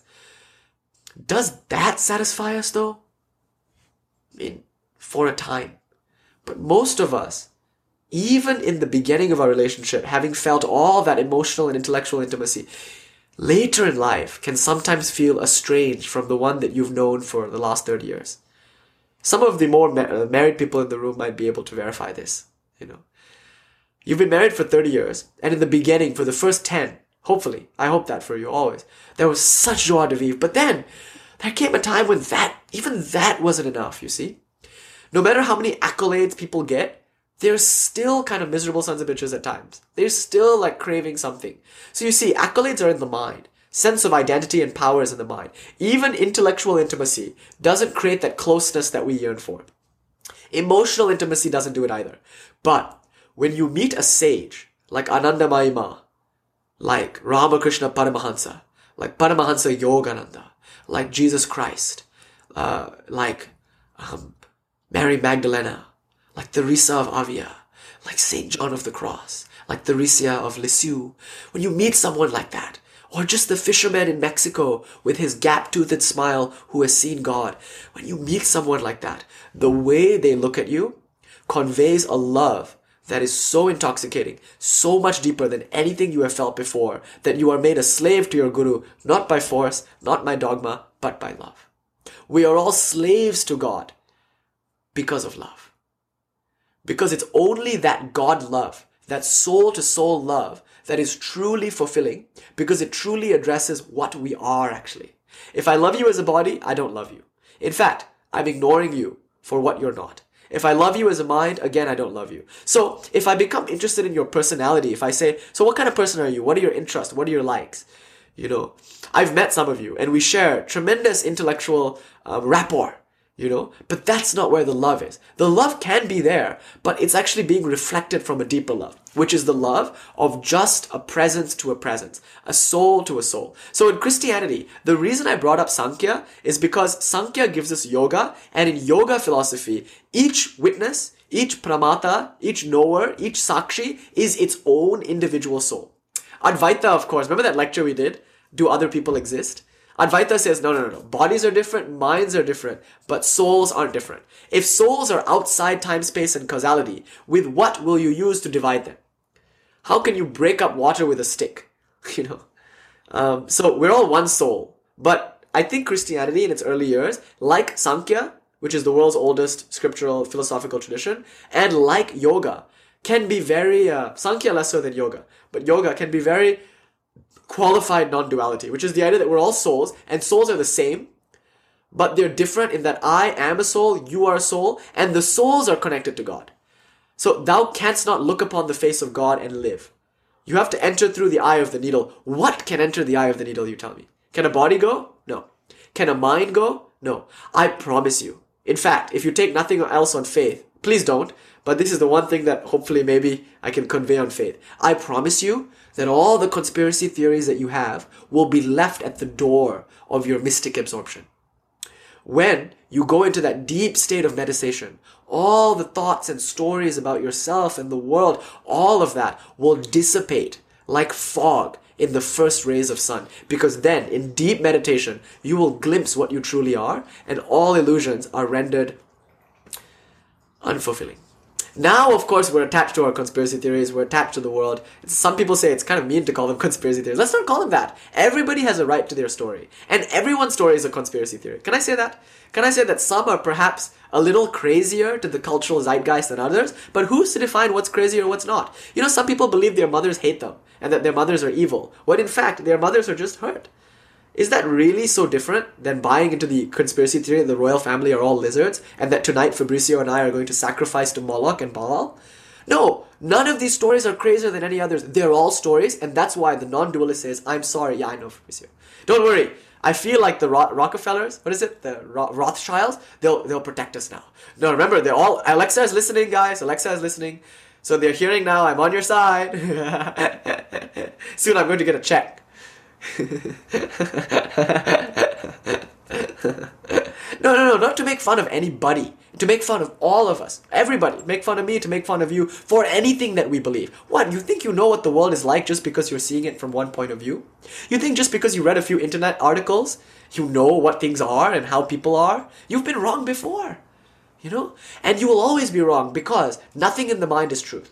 But only meditation will show you that, unfortunately. From the point of view of the mind, it's all you have. You might say to me, but this is my one sense of control in the world.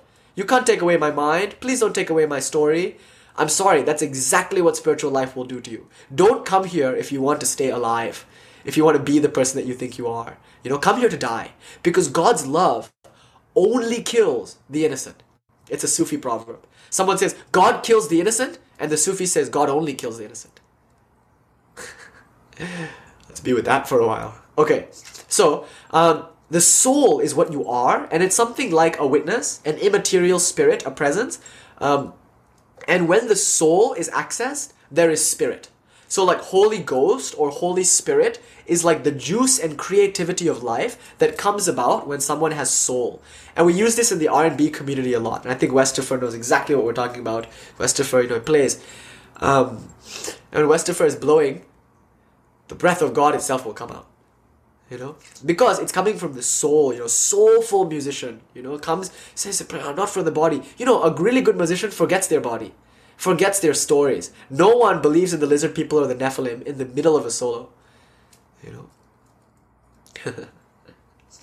So that's my point here to simply say that when you go beyond the body and the mind which you can do through meditation and prayer which last week we said were the same thing really uh, yes innocent are those who have done um, nothing wrong. The soul is the one who has done nothing. Yes, it cannot do anything. It's not a non actor. In this sense, the Christ says, the Father and I are one. A soul is in some sense one with God, but also separate enough for God that you can contemplate God. Let's stop talking here because there's no point talking about the soul using the language of the mind. That's where we get into trouble. If I try to tell you what the soul is like, what have I given but a story? Another conspiracy theory. And some people are willing to kill for that conspiracy theory. You know, is there a soul? Is there not a soul? People fight and die for that. So forget stories for now. Just make this one observation. This one observation is enough. Have you ever really been satisfied from satisfying your body? And if so far you haven't, why do you continue in this direction? Why do you think this time will be different? Yes, exactly, Travis. Words, words, words. But unfortunately, we can't do without them. We can. Some people can, but. but not all of us. Some of us are a little, you know, lower, lower on the spiritual path, so we need some words. yeah.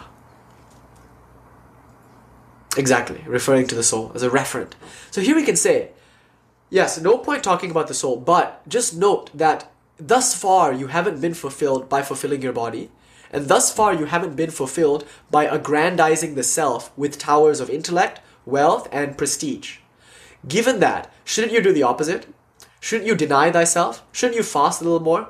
Actually, you know, the Vedanta temple, they don't fast that much. Sometimes you'll even see fish there. Because Vedantists, we're like a warrior people, and food is very important to us. You'll see in the Bhagavad Gita, Krishna says, okay, who needs sleep? Yogi doesn't need sleep. Yogi can be awake. But you better eat fatty, juicy, pleasing foods. I'm not kidding. In the Bhagavad Gita, Krishna actually says, good people, he tells us what good people like to eat, what passionate people like to eat, and what ignorant people like to eat. You know, sattva, rajas, and tamas. And he says, eat, eat, eat. Drinks. Uh, Christ says, eat and be merry. Eat, be strong. Don't be weak. This this is not a philosophy for like the pale, wan weakling. Once I was reading a Gnostic, uh, what is it, Elder Malachi, the Tau Malachi, and he was saying, if you, if he probably talking about his own experience, if you see the Christ, you will see him as a very strong man, a strong rabbi, and you will see his wife, Mary Magdalena, as a very beautiful woman. So Mary represents beauty, and Christ represents strength. Logos is strength, Sophia is beauty. So strong, strong, be strong. Don't fast yourself to death. That's part of the problem with the church. A lot of people in it are weaklings. If you can't arm wrestle, if you can't fight God in a tent, get out. This is not a place for wimps and weaklings. You know, go join a chess club. No, I'm kidding. I'm kidding. I'm kidding. I'm just joking. oh, go be a somewhere else. This is a place for warriors, for warrior queens and warrior kings and warrior people. Strong. So eat well. Be strong. Um, exercise. Be strong. Do your asana.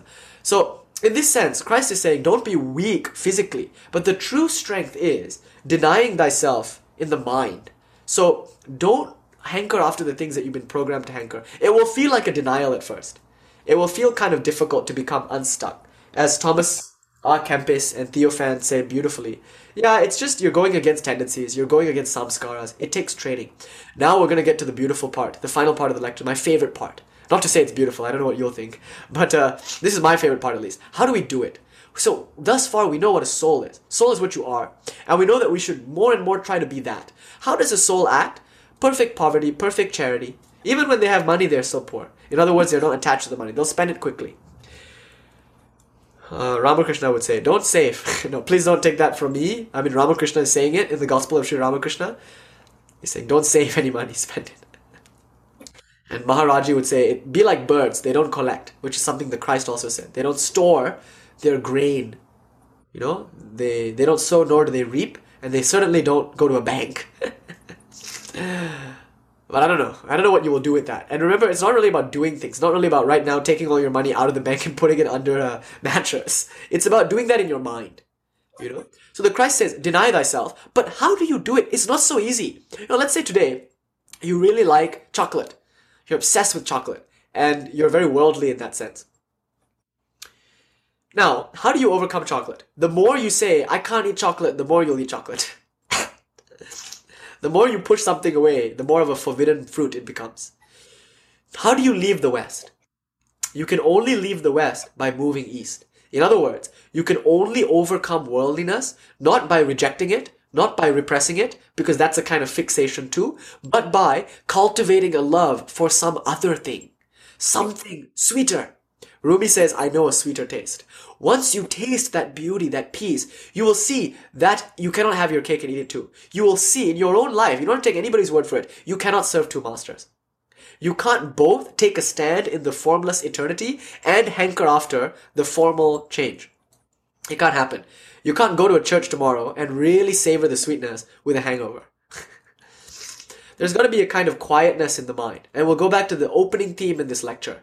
The thing about the world is it makes you very mind oriented. You can tell a worldly person by how obsessed they are with their stories, their mind. They really believe their thoughts are true. That's how you can tell a worldly person. They believe in their thoughts. Their mind has a lot of influence over them.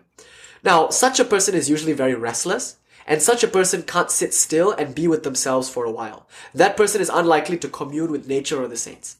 To do that, you need to have a very calm mind. So the things of the world will uh, make you restless, it will distress you, whereas the things of spirit will calm you. How do you know something is of the spirit? Because it's calming. There's a deep, abiding peace. There's a sense of uncaused joy emanating from deep within the heart, like we did in our opening meditation. How do you know something is worldly? If it distresses you and makes you restless. Please be careful. The spiritual, the so-called spiritual, can be even more worldly than the so-called worldly. Because if you're so spiritual that it's causing you so much tension and distress in the mind, how spiritual are you? Spirituality is about moving towards peace, quietude, silence. So really ask yourself, are you a lover of silence? Yes, there's a lot of noise now. But after the lecture, when you're with yourself, what do you do? Will you quickly go and do something? Will you quickly interrupt the silence with some song? Put some something on the radio, put on TV. Does, does silence make you uncomfortable? Does being with yourself and sitting quietly for an hour make you uncomfortable? You see, what's beautiful about meditation is if you can actually sit with yourself and just be content to do that, if you can be absorbed in the inner sweetness of prayer and meditation, you'll be going towards spirit because it's peaceful. It's so sweet that you won't get up from your meditation. Now, why do you feel a pain in the knee when you're meditating? Why do you feel restless when you're meditating? Look closely at that. It's because you're desiring something other than the now. You're not content with silence. It's not enough to be with yourself. It's not enough to sit. Must be something in the mouth, something in the ears, something in the eyes. You can do this with lectures too. Like let's say, I, I used to have this thing where I would just go from lecture to lecture. One Swami would talk, and the Swamis, they'll always say, okay, enough for today. And then we'll all sit and meditate. But I will know, okay, the other room, another Swami is talking. I'll go sit there. I could not be in silence. I still many days can't. Sometimes after this lecture, I should just sit here, and often that's the most the sweetest thing. I'll go do something else. Why? Because I still have desires. I still crave things in the world. My worldliness prevents me from enjoying my spirit, my soul, because I am a soul, but I forget, you know. So, if you are the body, then you'll feel pain in the knee.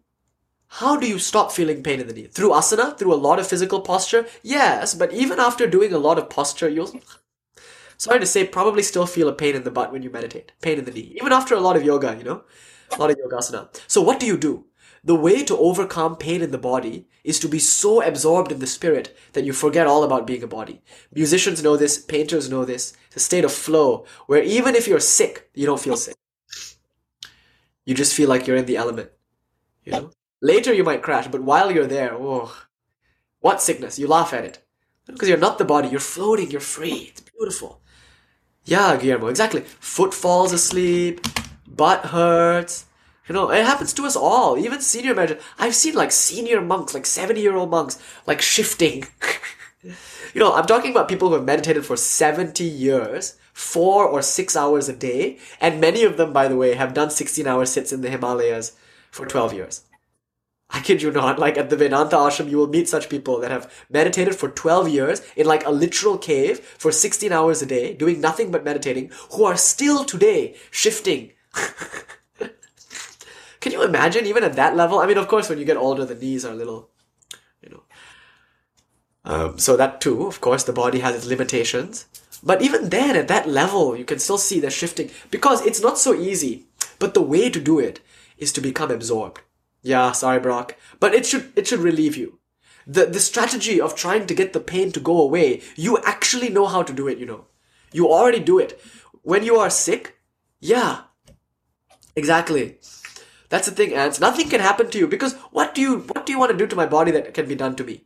I'll smile at it all. I mean, that's what the Christ would say. He would say, I'll giggle at your sickness. I'll smile at your death. Because you'll still be in a good mood, you know, even if the body is sick. Towards the end of his life, uh, uh, one Swami said, he said, oh, you must be suffering. And the Swami said, yes, acha, acha, acha. Body is uh, on fire. Body is very hot, but uh, I feel cool. I love that. I think he's suffering from asthma. And he said, the body is burning. And no, he said, body is burning. Chalo, chalo, body is burning. But I am cool inside. Another Swami who was at the verge of death, going through some kind of diabetic thing, very painful, he said, someone asked, are you in pain, Swami? He said, no, Last night, Shiva came and separated the two. That's all he said. What will you make of that? Oh, I've been thinking of that for years. So beautiful.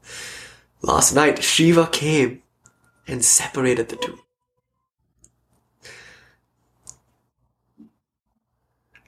You know?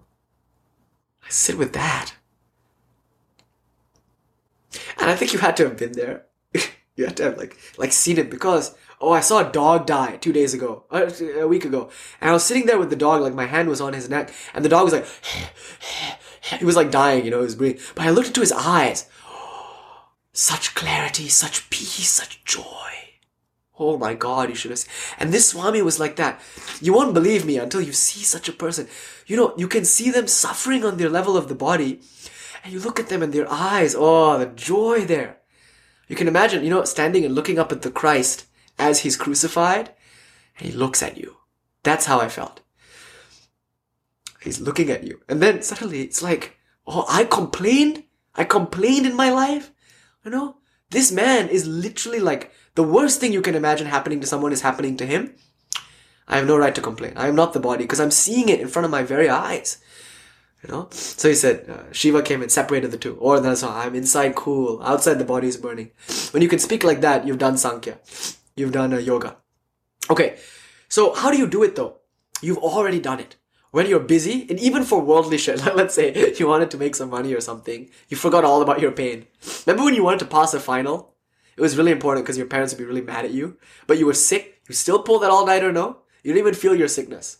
You just did it because you were absorbed. So the practical thing you can take away from this lecture is don't repress the world. Yes, you know now the world is bad, not in a moralistic sense. It's bad because it feeds the body and the mind, but you are not a body and a mind. You are a soul. You're not a dog, so stop eating the dog food. You're your soul. Now, you know the soul is good, not because someone said so, but because you yourself feel the most joy when you are in that state, when you are connected to that. Prayer is much sweeter. So in the Taittiriya Upanishad, that Ananda Mimamsa we mentioned earlier, privileges Bhajan Ananda over Vishayananda. Vishayananda means sense pleasure, bodily and mental pleasure, and Bhajan Ananda means spiritual pleasure. It's far sweeter. And even higher than that is Brahmananda, which means total dissolution, total melding with God. That's the best. That's the Eudaimon. So you know that. You know that Bhajan Ananda is better than Vishayananda. So what do you do? Do you just quit cold turkey now? Please don't do that. That will only make your Vishayananda come back with a vengeance. If you think something you're doing is making you too worldly, don't try to just drop it. It won't work. Because it's the mental attitude that you need to drop. So the way you change your mind is becoming more and more absorbed by God. Cultivate love for God, and through that love, other things will burn away. You'll be purified. The wheat will be threshed. So really, what gives you bhajananda? Just try to do as much as you can. So when you feel like you want to go satisfy a worldly satisfaction, don't say no. Don't sit there and repress.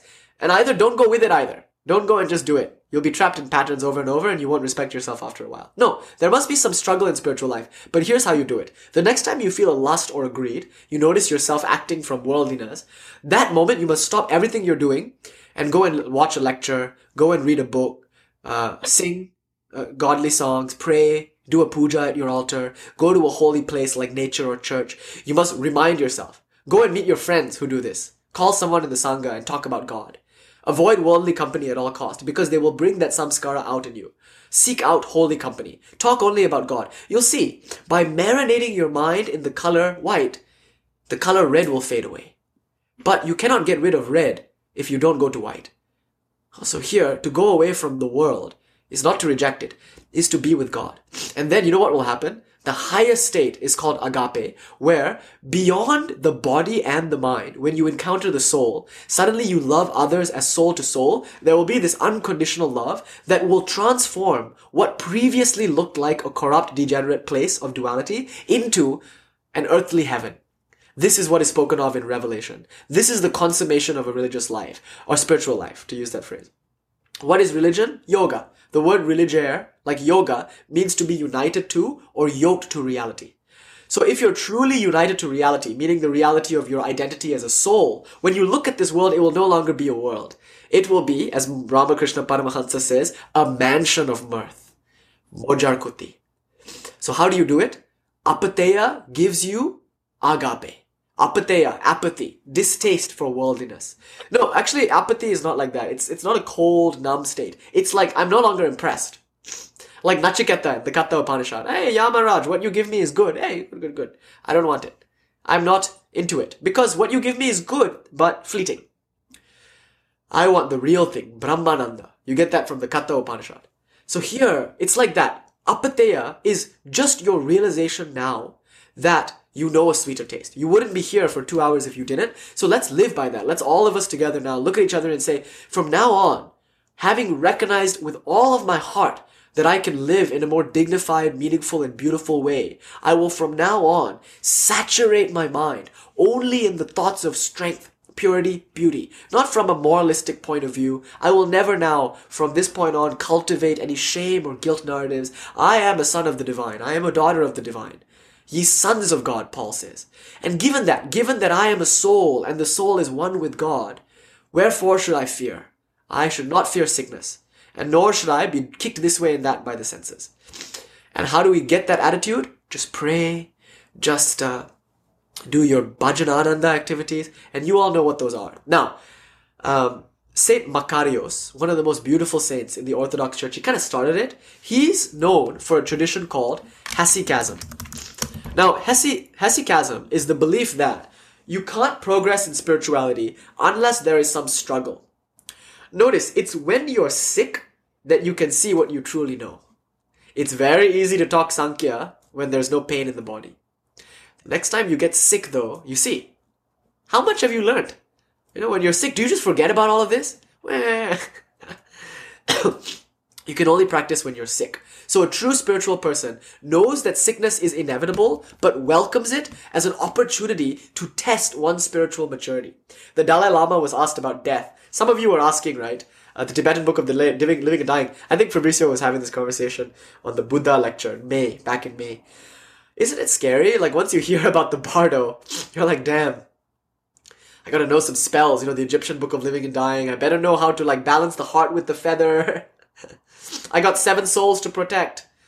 I, be- I better know what to do with the with this fierce form of the Buddha. It's stressful. So the Dalai Lama was asked, him of course being a Gelugpa school Buddhist who uses the Tibetan Book of Living and Dying, asked him, Aren't you anxious? Your book is so stressful. There's so much you need to do. And he said, I'm not anxious. I'm excited. I'm excited to put into practice what I've spent my whole life learning. In fact, my whole life was a preparation for the Bardo. You know, when you when you saw him, I saw him on YouTube say that.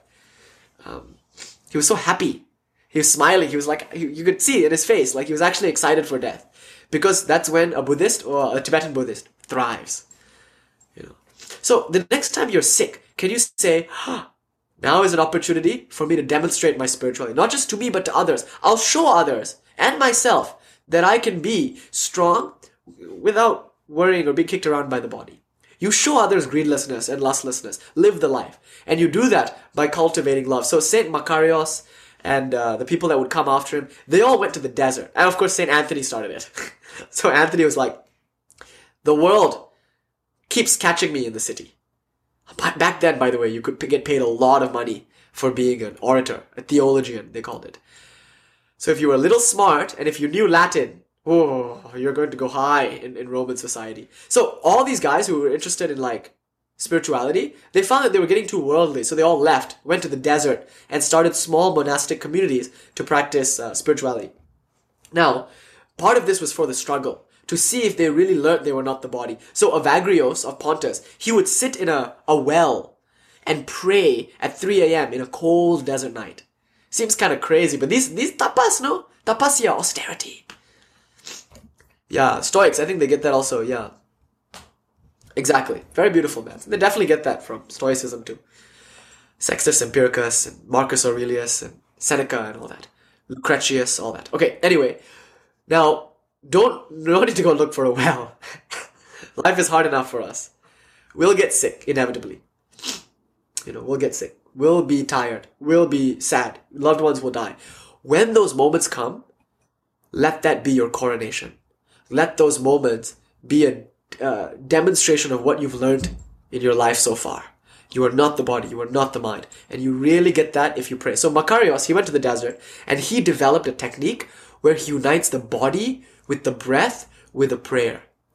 And of course, there's a whole kind of history of the Jesus prayer in the Orthodox Church. It has many different forms throughout history, and it's only really finalized by Gregory Palamas.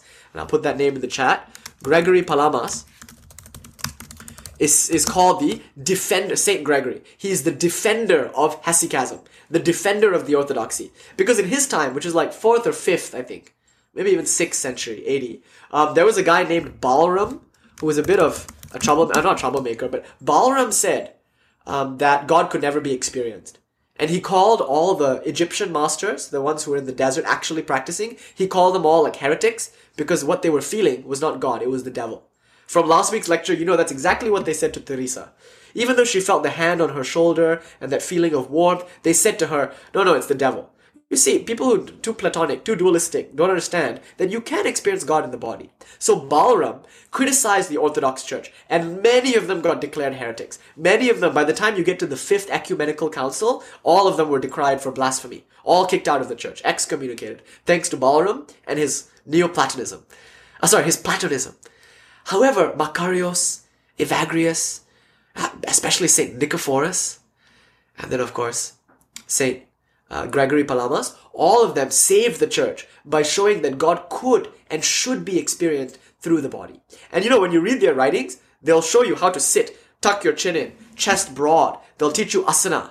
And of course, that was a point of contention. They'll teach you how to breathe. Breathe softly like we did today in the opening meditation. And chant the Jesus prayer. Lord Jesus, the Lord Jesus Christ, Son of God, have mercy upon me. That's it. It can also be Jesus have mercy. Or Lord Jesus, have mercy. Lord Jesus, Son of God, have mercy upon me, a sinner. Many versions of this prayer, many variations. But it's a mantra. It's japa meditation. They even had a japa. You know, a little rope. It's called a prayer rope. So they would count, I showed you last week, they would count on the prayer rope and say, Lord Jesus Christ, Son of God, have mercy on me. Lord Jesus Christ, Son of God, have mercy on me. Now you look, if you see Nicephorus' instruction, he says, go down to the heart. Go down to the heart, visualize light there, visualize Jesus in the heart, and then from the heart you chant. Lord Jesus Christ, mercy, Lord Jesus Christ, oh on, mercy, You kind of do upamshu, which is whisper, until you start to hear it. And you must do this all day, unceasingly. You can't stop. Even when you're in the middle of day, the day, your duties, you must do it. Martin Luther of the Protestant movement said, uh, Every day I pray for an hour, except on the days when I'm particularly busy. On those days I pray for two. I love that. So make sure you do it all day. All day you must be doing Lord Jesus. And I really encourage everyone to read Way of a Pilgrim because you'll immediately see, oh, this is a story of my life. Like this is how spiritual life is. Because in that book, in Way of a Pilgrim, which is a kind of like synthesis of the Philokalia from the Orthodox Church, Russian Orthodox, it says, after a few days, a current of joy emerged in my heart. And I felt peaceful. It's very beautiful. He experienced something. So what do you do? How do you practice Christianity? Well, first you have to practice. You know, returning to the central theme of this lecture and last week, belief alone won't do it for you. Intellectual arguments alone won't do it for you. We come here to align each other, to intellectually understand what we're doing, but we actually have to go and do it. I actually know a lot of people who have been coming and listening for years, and my heart breaks and they're the same people that first met us and I was, I was like, oh, I really, I'm failing. I'm really, I'm so upset at myself. You know, I was like, what? And already I have this imposter syndrome. So I was like, what am I doing? These people, they come here in trust, and, and I'm, like, I'm not the doer. God alone is the doer. But why, God? Why aren't you, you know, why do they seem to be getting worse? And then very quickly I realized, you know why? Because they don't practice. They just hear only. They just hear and talk. And after the lecture, they go and say this to their friends, but they don't act, they don't walk the talk. They don't practice. So until you're practicing every day, these will all be nice but empty words. So the Christian tradition values a very intense sadhana. All day you must practice. And you need a few things. Love for God, love for thy neighbor, and solitude. In Evagrius's Practicos, which is a text everyone should have who wants to practice this path, he says, uh, I'll put it in the chat, Practicos. Practicos by Evagrius of Pontus. So he says there, when you sit down to pray, you must cast out of your heart any grievances with your fellow brothers. Because otherwise you'll just sit there and be like fuming and seething. So again, you must take off your shoes. And he says that also. Evagrius says, you take off your shoes, like Moses. Come to meditate. Leave behind all your roles. So when you meditate, the invitation is, can you meditate more? And, and actually not more, but quality. You don't have to do more. A monk once told me, um, go for quality. It says, hey Nish, you meditate how much you meditate. You know, you meditate your three hours, but your two or three hours, but don't increase it without making sure that you can meditate 15 minutes first. When you know that you can really meditate for those 15 minutes, then you go to 30. Then you go to 45. So then you're not actually just sitting there and daydreaming for an hour, which is what we mostly do, right? We clock out. We said, I did my hour, but did we? We just sat there. And so someone who meditated five minutes, but really did it, is going much further into themselves than we who just, you know, right at the check-in i meditated three hours but notice the reason we're going for quantity first is from a christian point of view the christians say quantity will give you quality so make sure you're doing it all day you must really immerse your mind in it Because if you don't, the devil will catch you. You'll, the idle mind will go back to the world. That's what your samskaras are already predetermined for. So don't let the mind be idle. Make sure you're always doing the Lord's Prayer. You're always remembering the Lord. Zeti will tell you about it later. It's called zikr, the remembrance of the Lord. Ram Dass, again, third time we're mentioning him today. He said, Love, serve, remember. That's the name of his foundation. Love, serve, and remember. If you just love and you don't serve, you're not doing it. You must, if you just love and serve, you must also remember. Remember that you are serving God. Vivekananda said, Service to the Jiva is service to Shiva. That's the motto of the Ramakrishna mission, actually. Okay, so what do you do now? Perhaps you get the manuals, like the chapters on prayer or Practicos by Evagrius Ponticus, Pontus. And you know what you really want actually? You also want this, the Ladder of Divine Ascent by John the Climactos. Or Climacos. Climacos. Climax means ladder in Greek. So John, see Fabrizio, it's a, a gladiator name. John the Climacos is a person who wrote the ladder of divine ascent and he shows you the 33 stages 33 years of jesus 33 bones in your spine the 33 stages of living like a christian going from like miserable like absolutely worldly person to communing with god so this ladder of divine ascent is good to have so you would read the practicos chapters on prayer ladder of divine ascent like you would read the yoga sutra it's your kind of workbook, your manual. There are also modern ones, mind you, like the uh, A Course in Miracles. A Course in Miracles is a modern, you could say Gnostic uh, kind of take on it. I love it. Um, my wife actually practices out of that exclusively, and it's powerful, you know, very powerful stuff. I haven't really done it. I haven't, but she does it every day, and she really goes very deep, and her techniques are so jnana yoga. She, my wife's always kind of like, every time a thought appears, Hannah goes, this thought is unreal she can divest from thoughts very quickly. Very powerful. So, uh, Course in Miracles is very good. Funnily enough, speak of the devil. well, if you're a Gnostic, the Christians will say that, right? Speak of the devil. Talking about Hannah, here she comes. Okay, so um, the Gnostics will say, okay, there's another way, kind of jnana yoga analysis way, but you got to do it every day, moment by moment. You got to do it. So yes, get Evagrius, get John the Climacos, get the Way of a Pilgrim um, learn how to do it. And then maybe you get the modern stuff like A Course in Miracles, and you really got to do it though. You have to practice. And you know what? The best practice is just prayer. Go to the church often, every day. At least spend some time in the church, sitting there gazing at the cross or whatever icon you like. Uh, have in your house all the icons if you're from such a tradition, like a Catholic tradition or an Orthodox tradition. Have the icons of your favorite saints. They're like your Ishta Devata for reasons that we explored at the beginning of the lecture. Um, if you're not from a tradition that has or icons, then put the cross all, all over your house and have one cross on every wall. Uh, make sure you're constantly seeing the cross, seeing the symbol of your faith. Because if your house is filled with divine things, the mind will naturally turn in that direction. So that's how you practice. Now, uh, practice every day, and don't forget to read Augustine, read John of the Cross, read Teresa of Avila, because what they did for us, you know, like Teresa in her book, The Interior Castle, or uh, sorry, interior castle, not council. And then also maybe you can read. Um, uh, oh dear, I'm blanking on it. John, Teresa, a way of pilgrim to some extent. But these are, you know, what they are is they're accounts of people in the life. So when you want to do something, you should read biographies and autobiographies of people who do it.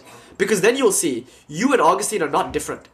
Now you might say, okay, the sage or the saints or someone else, but when you actually read the writings they left, you'll realize they struggle with the exact same things I'm struggling with. So if they can get to that level, why not me?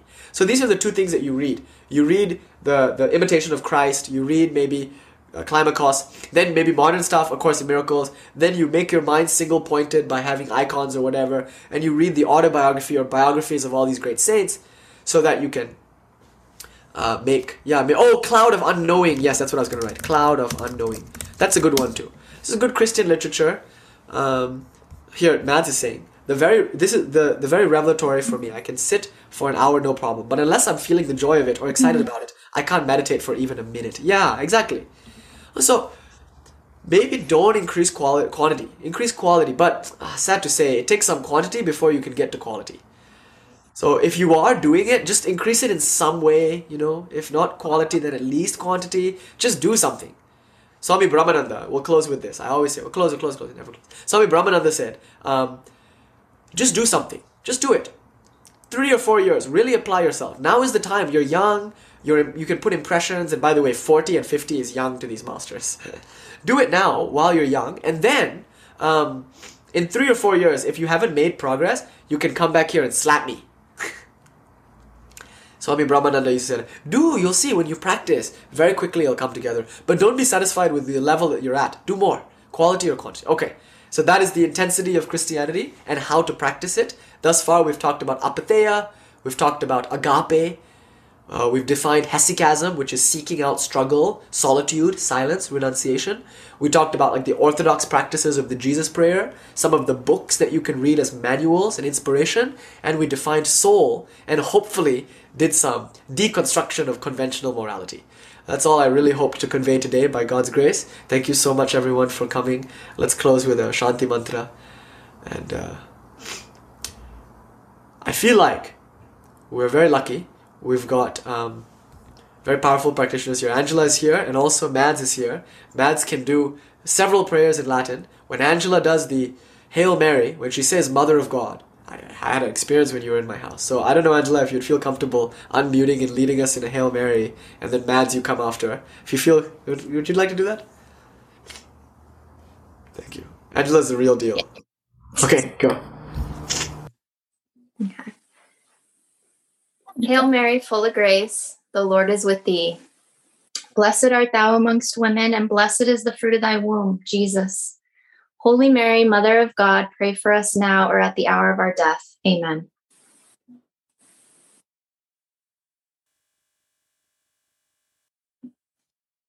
How can I help?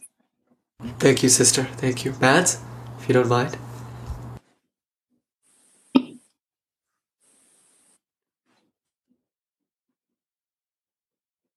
Sì, sì.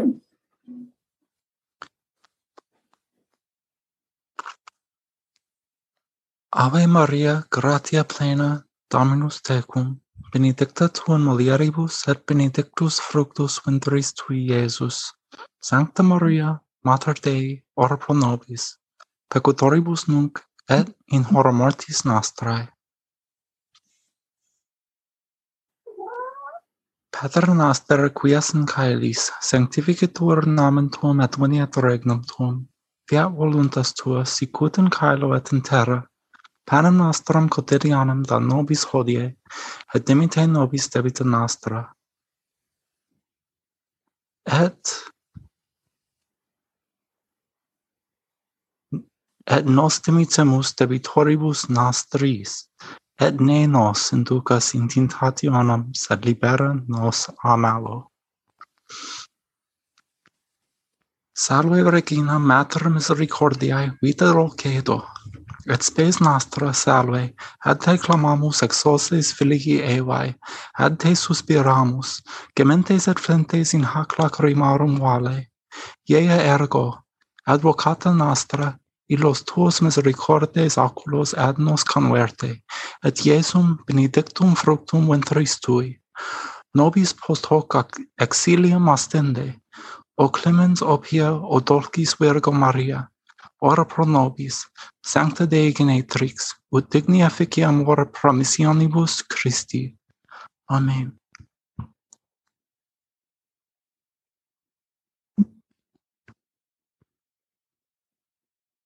Name of the Father, the Son, and Holy Spirit. Aum.